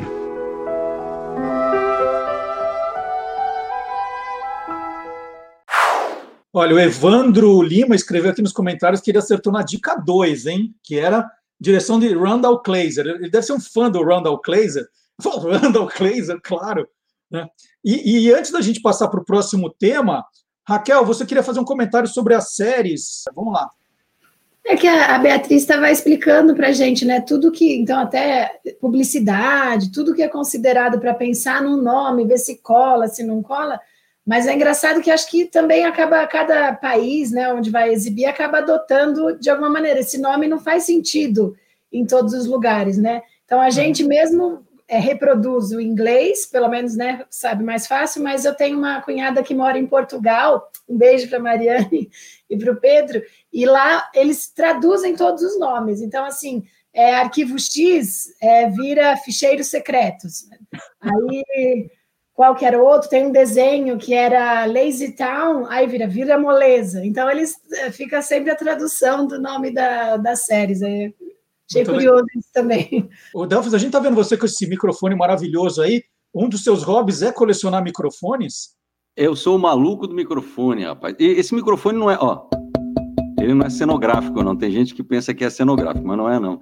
Ah, eu tenho, rapaz, alguns microfones é, assim, né, icônicos, né? Esse aqui, esse aqui na verdade é, é uma réplica, né? O 50, opa, é o 55 da, da Shure, uma réplica dos antigos. Eu tenho esse microfone aqui que é meu xodó, é o microfone que o Elvis usava no, no, nas apresentações dos anos 70, é o Electro Voice, é o RE15. É, eu tenho o AKG 414, eu tenho vários microfones aqui e que são e que são microfones que eu, eu gosto de usar para determinadas situações. Para cantar, eles têm cada um tem uma sonoridade específica, né, e uma captação diferente. E conforme o que você vai cantar, e às vezes narrar, e às vezes fazer alguma locução publicitária, sei lá, ele, ele tem uma sonoridade específica, então eu gosto de ter. Mas eu reconheço que é uma maluquice minha, claro, não precisaria ter tudo isso. Tem caras que só têm um microfone e fazem qualquer coisa, né? Mas eu gosto, microfones é, é uma coisa que eu curto, as sonoridades. Né? E o trabalho de dublador, Delphi, você faz bastante coisa de dublagem? Então, você sabe que dublagem é, é, algo que eu comecei a fazer no começo dos anos 80, quando eu vim para São Paulo. Eu sou do Guarujá, do litoral. Eu vim para cá para fazer rádio, Antena 1 na época. E, e, aí eu comecei a fazer um pouquinho de dublagem. E aí alguém falou para mim, um locutor das antigas, olha, se você é narrador, você é narrador. Se você é dublador, você é dublador. Não vai misturar as duas coisas, senão você se queima no mercado. Imagina, eu, 18, 19 anos chegando, foi tudo que eu não queria era me queimar no mercado na minha chegada. Né? Aí eu optei por narração. Então, fiz narração porque eu já fazia rádio, televisão, telejornal, fui fazer um pouco mais tarde. E a, a questão de uns cinco anos, mais ou menos, para cá, cinco, seis anos talvez, eu retomei a dublagem, porque agora a coisa mudou um pouquinho, né? Hoje, hoje é, outras atividades são permitidas, o que antigamente era bloqueado, hoje é um pouco mais aberto. Então, eu faço dublagens hoje. É, hoje tem muitos produtos no ar, né? Muitos filmes, muitas séries. Reality shows tem um monte, né? Então, é, é, é, tem uma demanda boa de trabalho de dublagem. Eu gosto muito, eu sempre fui um, um, um amante da dublagem, né? Eu, é, como ouvinte, como telespectador, né? Então hoje eu dublo bastante coisinhas também por aí, faço as narrações. Delfis, alguma vez você estava dublando um negócio e você ficou com vontade de, de, de, falar outra coisa em vez daquilo que, o, que era do filme? Você ficou com vontade? Sempre, sempre. O que é clássico no meio é que assim, às vezes a gente fala essa outra coisa, essa outra coisa é gravada e é arquivada, ou para a gente dar risada, ou para brincar e tal. Agora, mudar o texto é muito comum, viu, Marcelo? É, a, a, o, o, tradutor ele, ele, ele cria um texto que às vezes ou é muito literal, ou às vezes não entra na boca, né, na batida, porque tem as batidas do sync, né? Então uhum. é praxe você adaptar o texto, né? E antigamente era muito assim, o cara falava, é, sei lá, é, um palavrão em inglês, não, não vou falar aqui, mas é, e aí então, cara, pombas, puxa vida, né? Fuck you, puxa vida, né? Virava um puxa vida. Então, é, hoje já não, né? Hoje, se você for assistir Netflix ali, é a verdade nua e crua. Falou, tá, tá falando os palavrões. Alguns programas colocam aquele pip em cima, a gente fala, mas eles colocam o bip em cima, e outros não, você fala e fica ali, né? Mas é muito comum mudar o texto. Nós vamos deixar para a posteridade um momento em que você vai poder mudar o texto original a gente vai assistir um pedacinho, é, é bem curtinho, de Piratas do Caribe. E depois, na volta, a gente vai passar de novo esse trecho e você dubla do jeito que você quiser. Então presta atenção, hein? Aí, o original e hum. depois o para você dublar. Primeiro o original, vamos lá. I'm Captain Jack Sparrow. Not sure I deserve it. É isso, tá? Você quer ver de novo? Eu até já sei o que eu vou fazer, não? Acho que dá. Então, vamos lá. Acho que até vai casar com. com... Então vamos lá. Vai lá. Você tem pernas do jeito que eu gosto. Duas. Fabuloso! Fabuloso! Acabei usando o texto do meu querido Maga. Fabuloso. Ô, Davi, você sabe que agora, depois da pandemia, é, o trabalho de dublador está bem mais fácil, né? Eu, por exemplo, eu conseguiria é. Facilmente dublar uma cena sem experiência nenhuma em dublagem. Eu vou é. fazer o teste agora. Agora é minha vez de fazer o teste. eu vou abrir meu microfone aqui também. Vamos lá, vamos soltar agora é o meu. Vamos lá. Luke, eu sou seu pai. O lip sync estava perfeito, cara. Pena que a máscara cobriu, pô. Você fez é, certinho é, ali. Tempos, é novos tempos. A gente pode virar dublador assim da noite para o dia. É, tem pergunta chegando aqui para Raquel. Raquel, tem tubarão malvado e tubarão bonzinho ou tubarão é tudo ruim? Eu, como bióloga, tenho que dizer que nenhum bicho é ruim, tá? Tudo é questão de equilíbrio, tudo é questão. Não é fácil você ser um predador e ter que caçar outro bicho que tenta se debater, lutar pela vida dele. Então, os tubarões não são malvados. Mas tem alguns, tipo tubarão branco, tem uma curiosidade na, desde a barriga, na verdade, a mãe tem de dois a três filhotes e até como estratégia de sobrevivência, para ele conseguir saber como vai ser caçador, esses filhotes acabam se predando ainda na barriga da mãe. Então, eles têm lá um, um alimento para para sobreviver por um tempo, e quando esse alimento, ele é vivíparo, né? Quando acaba esse, esse alimento lá da barriga, o que tem lá mais agressividade acaba se alimentando dos próprios irmãos. E tem Posso falar de um bonzinho, então, um contraponto? Que a gente tem o tubarão-baleia, que todo mundo acha que por ser baleia, por ele alcançar mais de 18 metros, ele pode ser mais bravo, e na verdade não. Parecido até com a raia jamanta, que é a maior que tem, ele tem lá um esquema de filtração, quer dizer, ele abre a boca e acaba captando lá diversos plânctons, peixes pequenos, micro-organismos, e assim esse ele se alimenta. O tubarão-baleia é o mais pacífico de todos, na verdade, apesar do tamanhão dele. O Antônio Mira quer fazer uma pergunta sobre a orca para a Raquel. Que pergunta é, Antônio Mira? Não, na verdade não é uma pergunta, é um comentário, porque eu lembro que nos anos 80, até transformaram em filme, chamando de orca, baleia assassina ela não é uma assassina, ela é uma caçadora, né? É um animal predador. Então, acho que alguns animais ficam com uma má fama por causa dessa, desse, desses nomes, esses comparativos que acabam fazendo, não é? E até esse nome é porque ela pode se alimentar de outras baleias, é como se fosse uma tradução errada, além de tudo, né? Uhum. Seria whale killer. Então, uhum. ela é matadora de baleias. Não é que ela é uma baleia assassina, que seria é. killer whale. Então, até a tradução acabou deixando ela com mais é, mais injustiçada ainda, né? Mas tem razão, mesmo. não é assassina, não é maldoso, né? Não é fácil ser predador também. É. Tiago, é verdade que o, o Dia da Bandeira no Brasil já foi comemorado em outra data que não 19 de novembro? Teve isso? Teve sim, Marcelo. Na verdade, foi ontem, né? Ontem foi uma data especial, é a data do Dia dos Símbolos Nacionais, né? Então, esse foi também o nosso primeiro dia da bandeira. E por que foi o primeiro dia da bandeira? Porque neste dia, em 1822, Dom Pedro I assinou o decreto que ofici oficializava a bandeira imperial e o brasão imperial do Brasil. Então, foi nesta data que surgiram os nossos primeiros símbolos nacionais. Estão aí, por exemplo, a primeira bandeira do Brasil, que durou de 18 de setembro até 1 de dezembro de 1822, que foi a bandeira real do Brasil. Depois a coroa foi trocada para a coroa imperial, e aí esta bandeira durou até a proclamação da República. Então é por isso que esta data é conhecida como data ao Dia dos Símbolos Nacionais, também foi o primeiro dia da bandeira do Brasil. Nós temos também 19 de novembro, a adoção dos símbolos da República, e 13 de abril, que é o dia Olha do hino nacional. E Antônio Mira, só para pôr um pouquinho mais de música aqui na, nosso programa, que daqui a pouco eu vou chamar o playback. Quando você, você fazia os bailinhos de 15 anos aí, você falou que começou pela família. Mas aí teve algum momento que, se fosse assim, a primeira festa que você recebeu para trabalhar, para para animar o baile, assim, qual foi, hein? Ah, tive uma assim, foi em 1980, né, um bailinho de 15 anos, que como as pessoas, os primos iam e viam os bailinhos, gostavam do repertório, né? E eu fiz um baile que fui contratado, nem não lembro bem quanto foi, não era muita coisa, e, e, só abrindo um parênteses aqui, a gente, é, os bailes tinha iluminação, só que as coisas eram muito caras e a gente acabava improvisando os equipamentos, é, aquelas luzes sequenciais. É, eu usava umas pastilhas que colocava nas lâmpadas de Natal, que depois que elas esquentavam, elas começavam a piscar. É, era isso aí que a gente fazia as luzes sequenciais. Eu montava é, as formas de pizza que vinham no alumínio eu recortava e fazia o tubo, o cone, para colocar aquelas lâmpadas grandes que usavam como holofotes. É, tinha uma, umas latas de massa de tomate enormes que meu pai trazia do hospital, né, ele trabalhava no hospital, pintava de preto, fazia os furos para ventilação e a gente improvisava tudo. Até as caixinhas de controle eram feitas com botões de campainha, porque a gente fazia aquela, montava 12, queimava fio, às vezes dava curto-circuito e tal.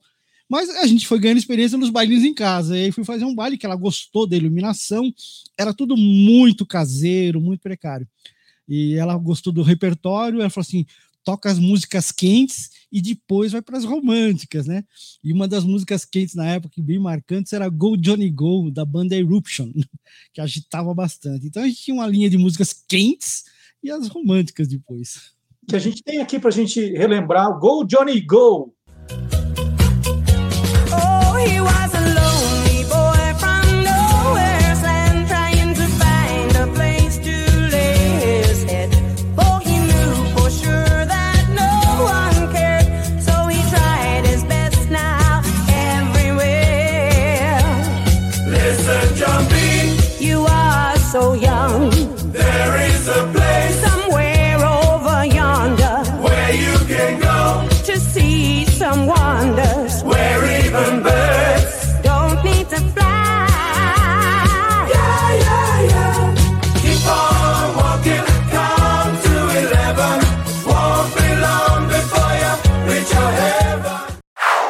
Bom, e saindo do Go Johnny Go, a gente vai para Go Speed Go com playback, né? Back e o Steel de Fusca.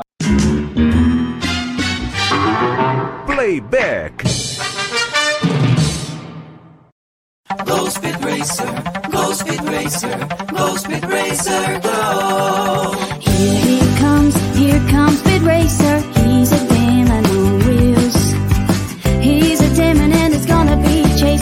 Someone.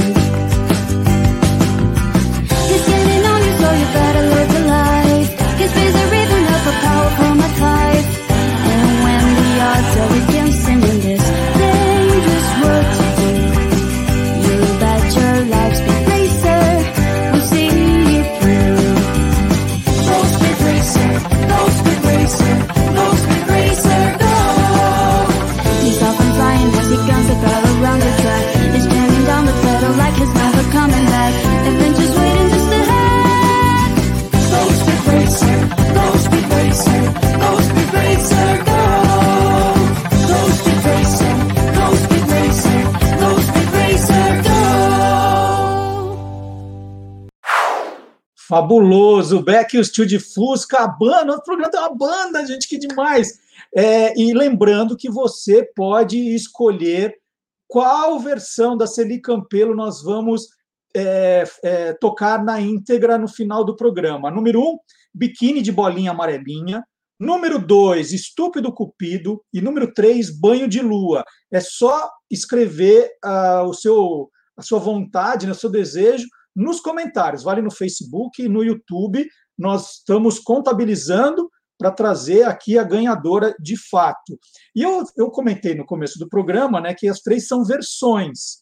E aí, por curiosidade, eu fui ver a, a música original do Biquíni de Bolinha Amarelinha, que é o Itsy Bitsy Winnie Yellow Polka Dot Bikini, de Brian Hyland, lançado em 1960. E achei o videoclipe da música. Vamos ouvir um pedacinho. She was afraid to come out of the locker. She was as nervous as she could be. She was afraid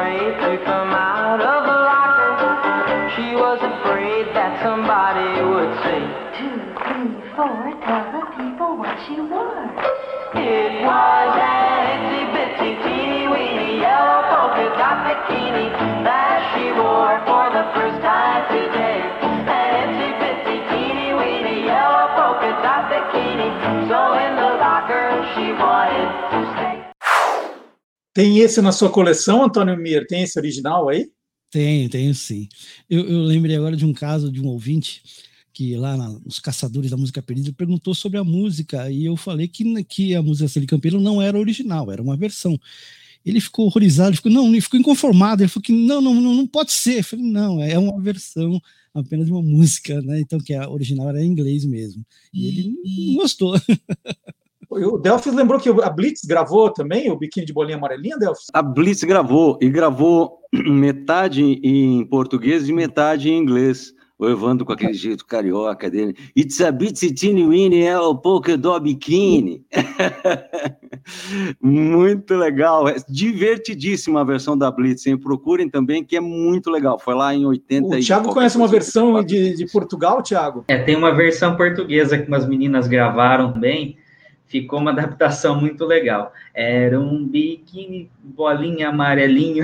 então fica, ah, fica a dica aí para depois vocês procurarem também. Tem outras versões, né? Essa versão de Portugal ficou muito bacana. No site do Guia dos Curiosos tem algumas versões, dá, para encontrar lá. E quando fizeram a versão para o grego, o biquíni de bolinha amarelinha virou biquíni de, bo, eh, de bolinhas rosinhas, mudaram a cor das bolinhas na versão em, em grego. E a gente já falou muito no programa aqui, né? O Delphis é um, é um nome consagrado no rádio, na televisão, e a gente sempre presta uma homenagem ao rádio aqui. E, e tem uma homenagem que vai falar do rádio e da TV. Como a gente disse, ontem a televisão completou 70 anos de vida. Nós fizemos um programa especial na semana passada, que ainda dá para ver. Tem toda semana, às quintas-feiras, o Magalhães Júnior fazendo essa homenagem à TV. E agora o Marcelo Abud, é, professor Marcelo Abud, prova que o rádio nunca sairá de nós, né? E o, a importância do rádio também para o sucesso dos 70 anos da TV é hora do Interferência. Interferência. Interferência. Olá, curiosos, tudo bem?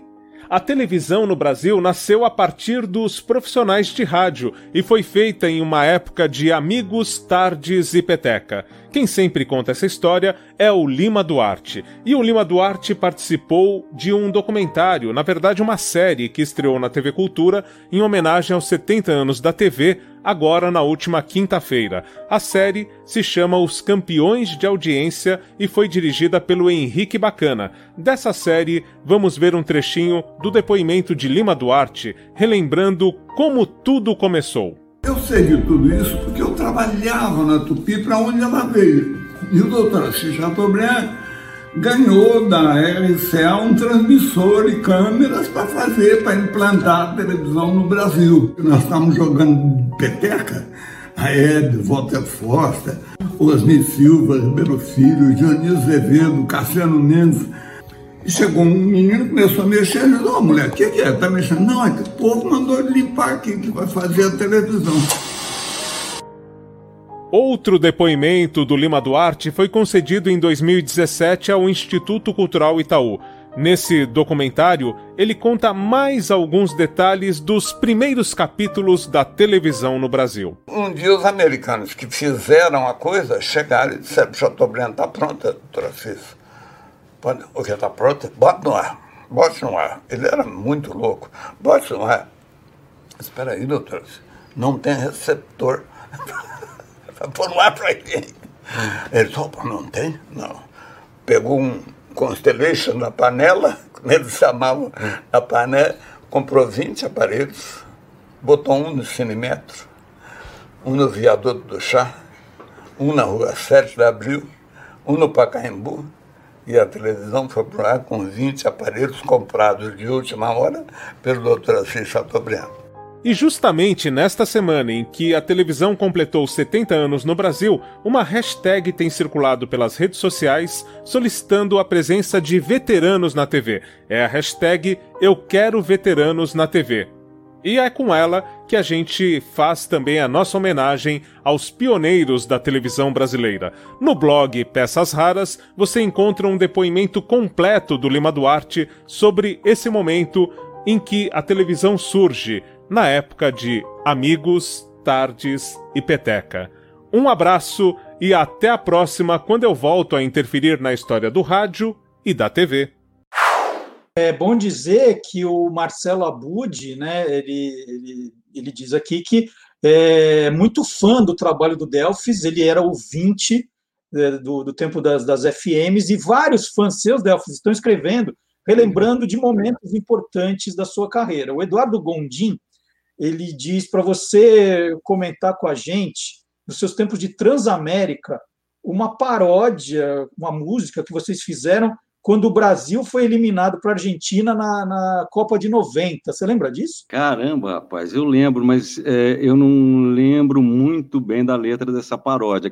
Cada fato que ocorria, a gente criava alguma paródia, às vezes paródias relâmpagos. A gente entrava, puff, gravava, punha no ar. E eu tinha as paródias que eu, que eu trabalhava pessoalmente, eu com meu irmão, e aí essas eu lembro mais mas já faz um tempinho, né? Mas fez um sucesso danado essa paródia da Copa, não, não podia ser diferente, né? Legal. Bom, e agora é hora do nosso intervalo comercial. E quem apresenta o nosso intervalo comercial é o professor Fábio Dias, autor do livro Jingle é a alma do negócio, e ele é criador também do canal Clube do Jingle. Olá, curiosos! Durante muito tempo, quando os criadores de jingles iam apresentar uma peça para os anunciantes, era comum eles enviarem uma fita com a prova gravada. Essa prova nada mais era do que o tema gravado com voz e violão apenas simplesmente para facilitar o processo e para reduzir custos, afinal não valia a pena contratar músicos e cantores para gravar um jingle que ainda não havia sido aprovado. Foi exatamente isso que Renato Teixeira fez quando foi contratado para criar um jingle para um comercial de balas de leite kids. Nesse comercial, um grupo de crianças ficava sentado em torno de um baleiro e rodava a peça, esperando para ver que tipo de bala ia parar. Invariavelmente acabava caindo na bala de leite kids. Observando o comercial, Renato Teixeira procurou ser muito cuidadoso e, quando escreveu o tema, teve o cuidado de fazer o tema aumentando de velocidade, assim como o baleiro no começo do comercial, ganhava pique, ganhava corpo durante o comercial e no final ele ia ralentando, exatamente como a peça fazia até que o menino pegava a bala. O anunciante gostou tanto da prova apresentada por Renato Teixeira que resolveu que a prova mesmo ia ao ar e não permitiu que nenhuma gravação suplementar fosse feita. Ou seja, a própria prova, com a voz e violão do Renato, é que serviram de trilha sonora para o comercial. Vamos assistir. Roda, roda, roda baleiro, atenção. Quando o baleiro parar, põe a mão. Pegue a bala mais gostosa do planeta. Não deixe que a sorte se intrometa. Bala de leite que diz a melhor bala que há. Bala de leite que diz quando o baleiro parar.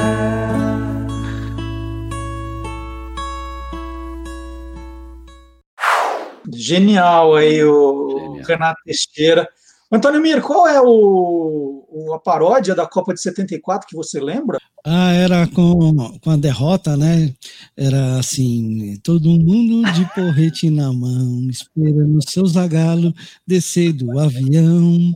É uma nação inteira mostrando a todo mundo a fúria brasileira. E, e a, a, Raquel, a Raquel, ela gosta de cantar jingles na hora do almoço, em família. Ah, dá saudade de jingles. Eu lembro que eu, a minha irmã e a minha prima, minha tia, na verdade, ela é minha tia de um ano mais a menos, a gente chama de prima. A gente cantava aqueles jingles do, do Guaraná da pizza, da pipoca, em almoço de família. Até hoje. Bom, a gente ainda continua no nosso intervalo e agora é hora do cafezinho, cafezinho que vem de Fusca com o Gilmar Lopes. Verdadeiro ou farsa? No comecinho de setembro de 2020, essa foto começou a fazer sucesso nas redes sociais, com milhares e milhares de compartilhamentos e curtidas ela mostra uma máquina de fazer café que estaria sendo vendida dentro dos Fusquinhas. De acordo com o texto que acompanha essa foto, esse aparelho era um opcional que saía de fábrica na montadora Volkswagen lá nos anos de 1950. Muita gente ficou em dúvida querendo saber: será que essa foto é real? Será que isso é verdadeiro ou farsa? é verdadeiro. Apesar de não ser tão prática, essa máquina de fazer café existiu mesmo e foi vendida nos carros da Volkswagen lá na Alemanha no final ali dos anos 1950. A marca da cafeteira era a Ertela. Infelizmente não tem muitas informações a respeito dessa máquina na internet, mas eu encontrei num site chamado The Drive um colunista que foi a fundo pesquisar a respeito dessa imagem e encontrou um colecionador que comprou uma das poucas unidades dessa máquina e instalou no seu Fusquinha. A verdade mesmo é que o colecionador nunca conseguiu ver se essa máquina funcionava mesmo, mas ele descobriu que, apesar dela não ter instruções, ela servia apenas para aquecer o café. Você ligava a maquininha ali no isqueiro do carro e ele deixava o café aquecido durante a viagem. Olha, essa máquina de café não era tão barata. Fazendo os cálculos aí de marcos alemães para dólares americanos e mais a inflação, daria cerca de 136 dólares, o que hoje em dia dá 720 reais. Então, amiguinhos curiosos, essa foto é real e esse acessório se encaixava certinho no painel do Fusquinha e foi vendido em alguns modelos de 1959 lá na Alemanha. E aí, você quer saber se o que está rolando na internet é verdadeiro ou farsa? Então entra lá no www.e-farsas.com. E mais um momento de homenagem à televisão, e quem traz essa homenagem aos 70 anos da televisão é o Silvio Alexandre.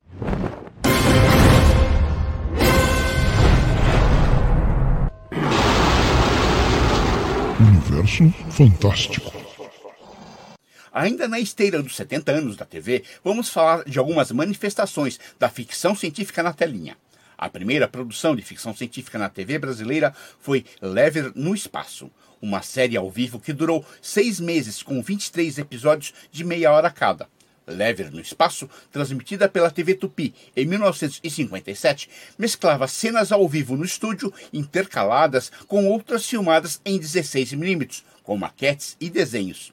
E claro, havia um robô. O elenco era encabeçado por Lima Duarte e uma jovem Beatriz Segal, no papel da heroína alienígena que usava uma roupa prateada e uma grande peruca branca, numa época em que a televisão era em preto e branco e ninguém via cor alguma.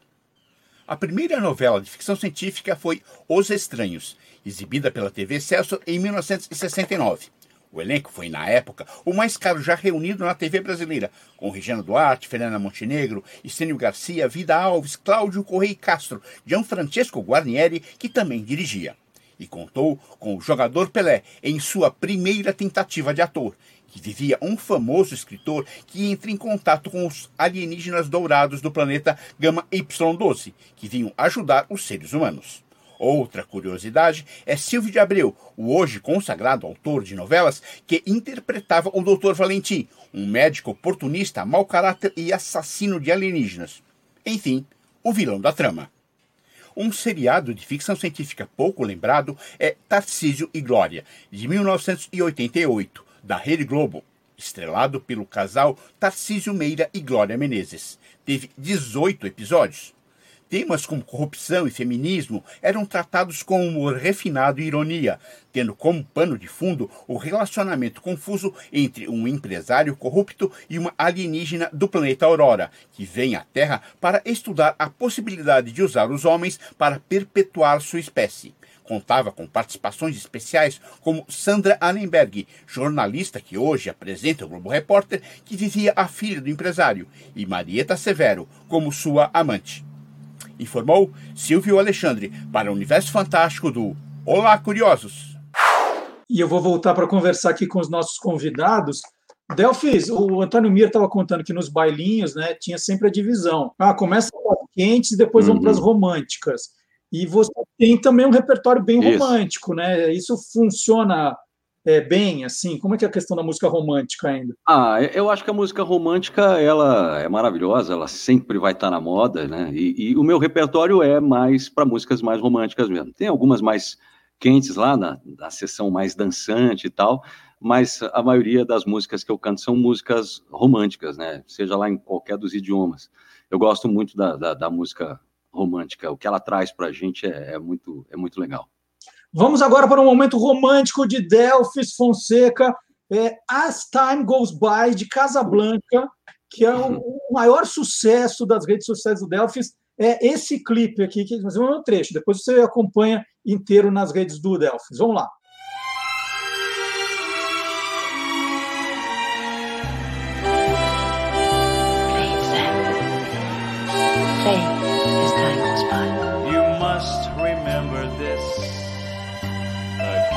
still a kiss.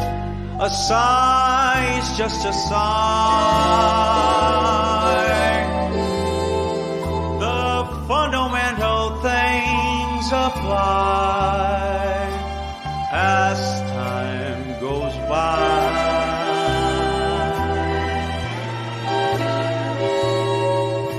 And when two lovers woo, they still say, I love you.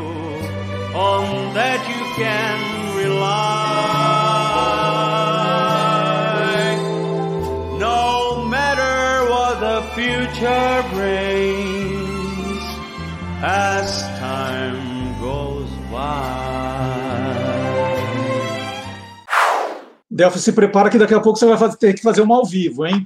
Antônio Mir, qual era a música dos bailinhos, a romântica que essa fazia sucesso mesmo? É que todo mundo se agarrava. Ah, assim, é, a gente fazia os bailes com as picapes, né? E, mas teve um tempo depois que eu comecei a fazer com fitas gravadas. Se a gente estava de olho em alguma menina, a gente já ficava meio ali pertinho quando começava a tocar. E uma que fazia, que era batata, era My Love com Paul McCartney. Essa. Essa não tinha jeito. Já podia ficar pertinho que já. É, se não sobrasse a vassoura para você antes, é claro. Vassoura, né? Então, My Love com Paul McCartney. Só vamos, vamos ouvir um, um pedacinho. And when I go away, I know my heart can stay with my love. It's understood, it's in the hands of my love. And my love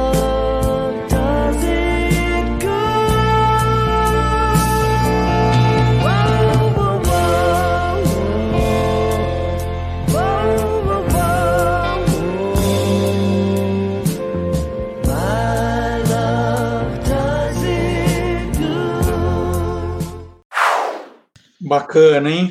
Essa já era a fase dele com Wings, né? Cantando com a esposa Linda McCartney. Bacana.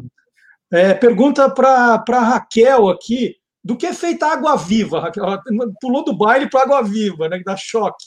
Que que, o que é Porque a gente feito? ficou molinho com a música. As águas vivas elas são compostas de água mesmo, não é água salgada, mas ela tem esse corpo mole e ela acaba sendo. São poucas que têm a capacidade de, com a curtição do corpo, expulsar água e se locomover. Ela vai mesmo ao, ao sabor da maré.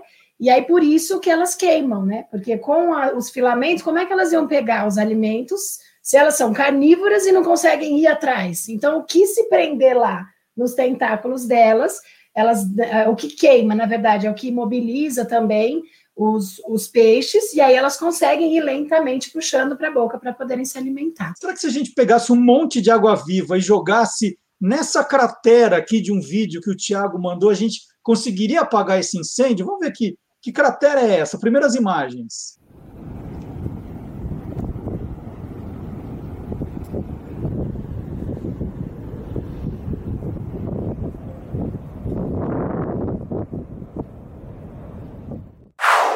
Eu não faria isso com as águas vivas. Que cratera é essa, Tiago? Então, só para esclarecer, não é uma cratera vulcânica, tá? O que vocês viram ali não é lava. Essa cratera é um dos lugares mais curiosos que eu já vi. Ela fica no deserto de Karakum, no Turcomenistão. Turcomenistão é uma antiga república soviética, é, vizinho do Irã, tá? Numa região chamada Darvaza. Que, que acontece ali? Os habitantes locais apelidaram essa região de Portão do Inferno, olha só. E é uma, é uma região que está pegando fogo sem parar. Olha só, a gente falando de queimadas essa semana. Aí está tendo uma queimada desde 1971. Olha só que curiosidade interessante. Por quê? Em 1971, essa região que fazia parte da União Soviética, o Turcomenistão ele é muito uh, famoso por produzir gás e petróleo. Então, os soviéticos estavam fazendo uma perfuração lá para extrair gás. E daí o que aconteceu? Houve um acidente, não há relatos, né? Naquela época era tudo meio que né, não era divulgado.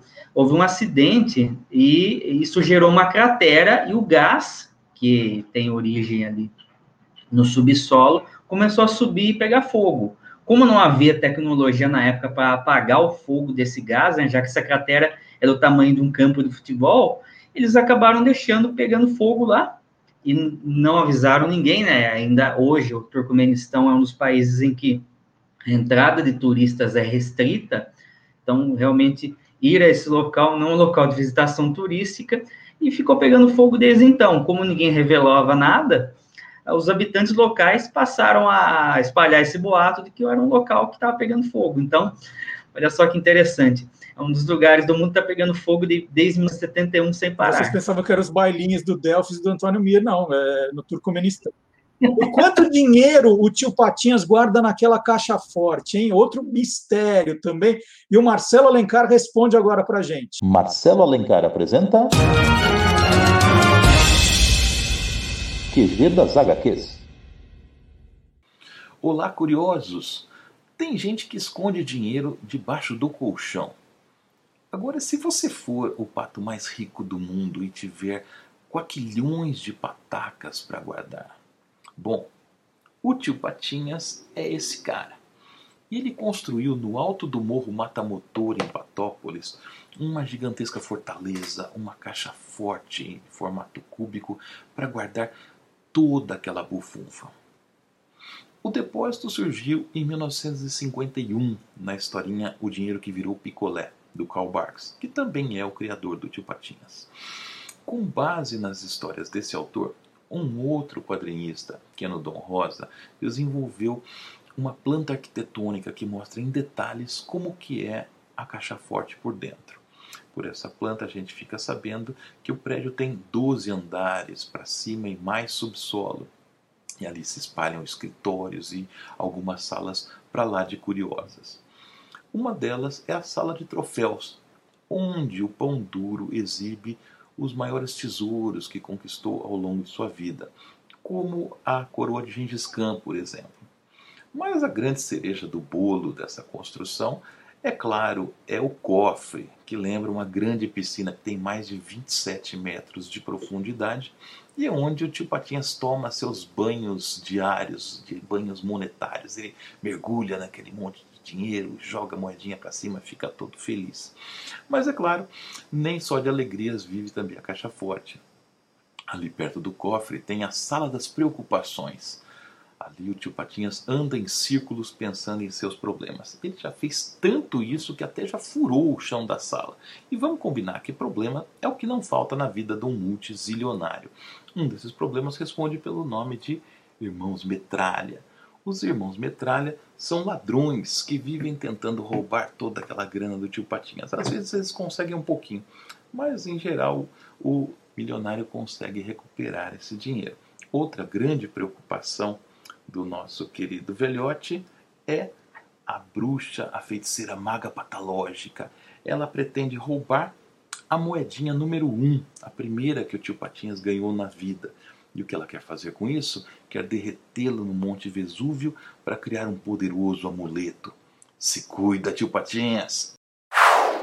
Muito legal, hein? Tá na hora de você deixar o seu like também no programa, se inscrever, compartilhar com os amigos, curtir se você estiver no Facebook, né? Vamos promover o programa, nos ajude aí a espalhar para todos os curiosos. E chegou a hora do segundo momento do Curioso Game Show. Agora é o seguinte, né? O Delfis não pode participar dessa prova porque ele é que vai fazer a prova.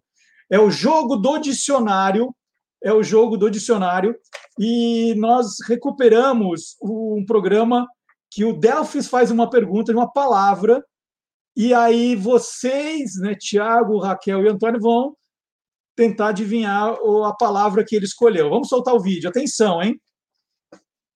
Boa noite, bom ter vocês aqui no Encruzilhada, bom ter você aí em casa para acompanhar esse programa que vai ser show hoje. O que é a babone? Pipoca vai piar, vai.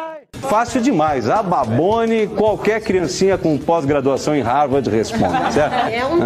doce. Um instrumento musical. Mas o que, que é a babone? É uma árvore frutífera. É o babadorzinho do nenê, O que é a babone? Vamos lá, Tiago, o que é a babone? A, doce italiano, B, instrumento musical, C, árvore frutífera ou acessório infantil? O que você acha que é? Eu acho que é uma árvore frutífera. Muito bem. Antônio Mier, o que é a babone?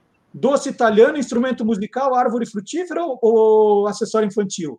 Doce italiano. Hum, já vem uma babone agora depois do almoço, hein? Raquel, o que que é uma babone? É um doce, um instrumento, árvore ou acessório infantil? Eu acho que é um doce italiano também. Mas é uma babone agora, hein? Ô, Delfins, o, o que que é a babone, hein? Vamos responder para todo mundo. Olha, o aba- a babone é uma ameixeira espinhosa das Antilhas. É uma árvore frutífera, portanto. É, Essa é Mas, difícil. gente, vai dar um doce delicioso. Pode ser que seja um. até- É isso, o doce de ababone, é verdade. Vocês acertaram, né? O, o, o, o Miro acertou de qualquer forma. Gente, no finalzinho do, do programa, vamos chamar o César Monteiro, que ele é à frente do seu tempo, né? Ele sempre trazendo novidades tecnológicas aqui para gente. Aposto que você nunca ouviu falar de papel eletrônico. Hum. Vamos lá. Tem menos de um micrômetro de espessura. Para comparar, o cabelo humano tem em média 80 micrômetros.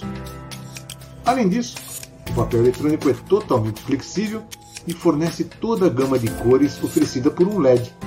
E tudo isso gastando pouquíssima energia.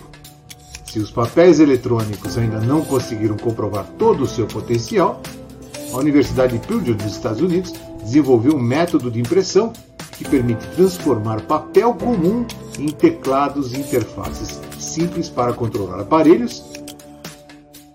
E de quebra, o papel eletrônico é repelente à água, óleo e poeira e revestido com moléculas fluoradas. Hum?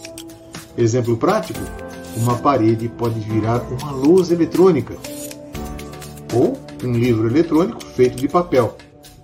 Ou será o contrário? Na prática, é como transformar uma camiseta em um controle remoto.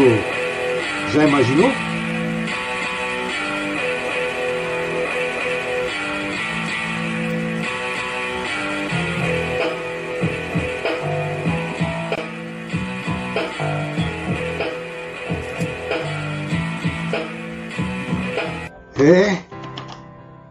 Quero é mais.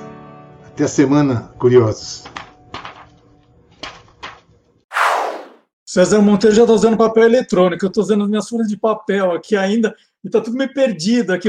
Vai acabando, vou jogando do lado. Vamos lá, vamos ver se vocês acertam qual foi a música que os nossos curiosos de plantão escolheram para o encerramento do programa.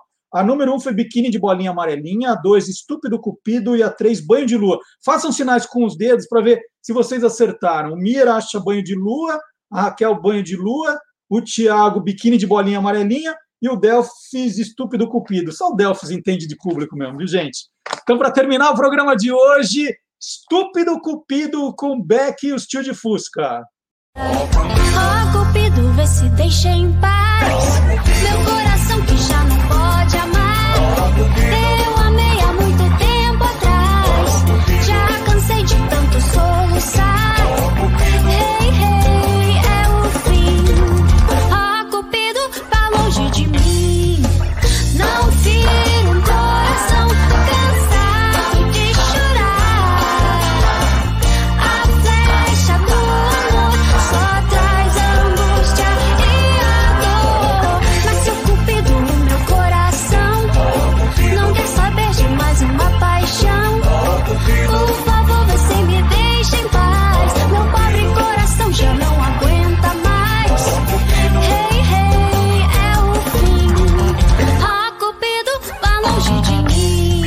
Então tá aí, daqui a pouquinho no YouTube você vai ouvir as três também no nosso canal. E agora é hora dos agradecimentos. Tiago José Berg, muito obrigado pela sua presença. Tinha muito mais curiosidade. Você pode curtir os livros do Tiago, bandeiras de todos os países do mundo, hinos de todos os países do mundo. Está aqui a dupla do Tiago José Berg. Muito obrigado, viu, Tiago? Um abraço para você. Obrigado, Marcelo. Obrigado, pessoal. Foi muito bacana participar com vocês. Agradecer também o Antônio Mier, não deu para tocar os 5 mil discos que ele tem na coleção, mas a gente chega lá, a gente chega lá. Muito Chega, obrigado. sim. Imagina, Eu- foi um- prazer. Que o Delphi é aquele que- cara que, assim, que, quando você põe o disquinho na agulha, que dá aquela riscada, ele fala assim: não é por causa do disco, é por causa da agulha, ele sabe o valor. Agradecer a Raquel Azari também, está sempre com a gente aqui também. O Manac do Fundo do Mar, eu não, eu não sei onde eu pus, Raquel, eu estava aqui perto. Ah, tá aqui, achei. Eu tenho mesmo. Está aqui, o Almanac do Fundo do Mar, da Raquel Azari. Muito obrigado, viu, Raquel? Obrigada, Marcelo. Obrigada a todos por todos os ensinamentos. Adorei fazer parte. Obrigada. Delfis, muito obrigado pela sua participação. E tem muitos ouvintes que querem um trecho ao vivo agora para a gente falar tchau para Ah, é? você. Vai. Vamos lá, vamos lá. Vamos de, de romântica, então, tá? Obrigado pelo convite, Marcelo. Prazerzão todos. Vou mandar um doce de ababone para o Mir e para Raquel e vou cantar a minha saideira, então. Vamos ver se rola. Tá rolando somzinho?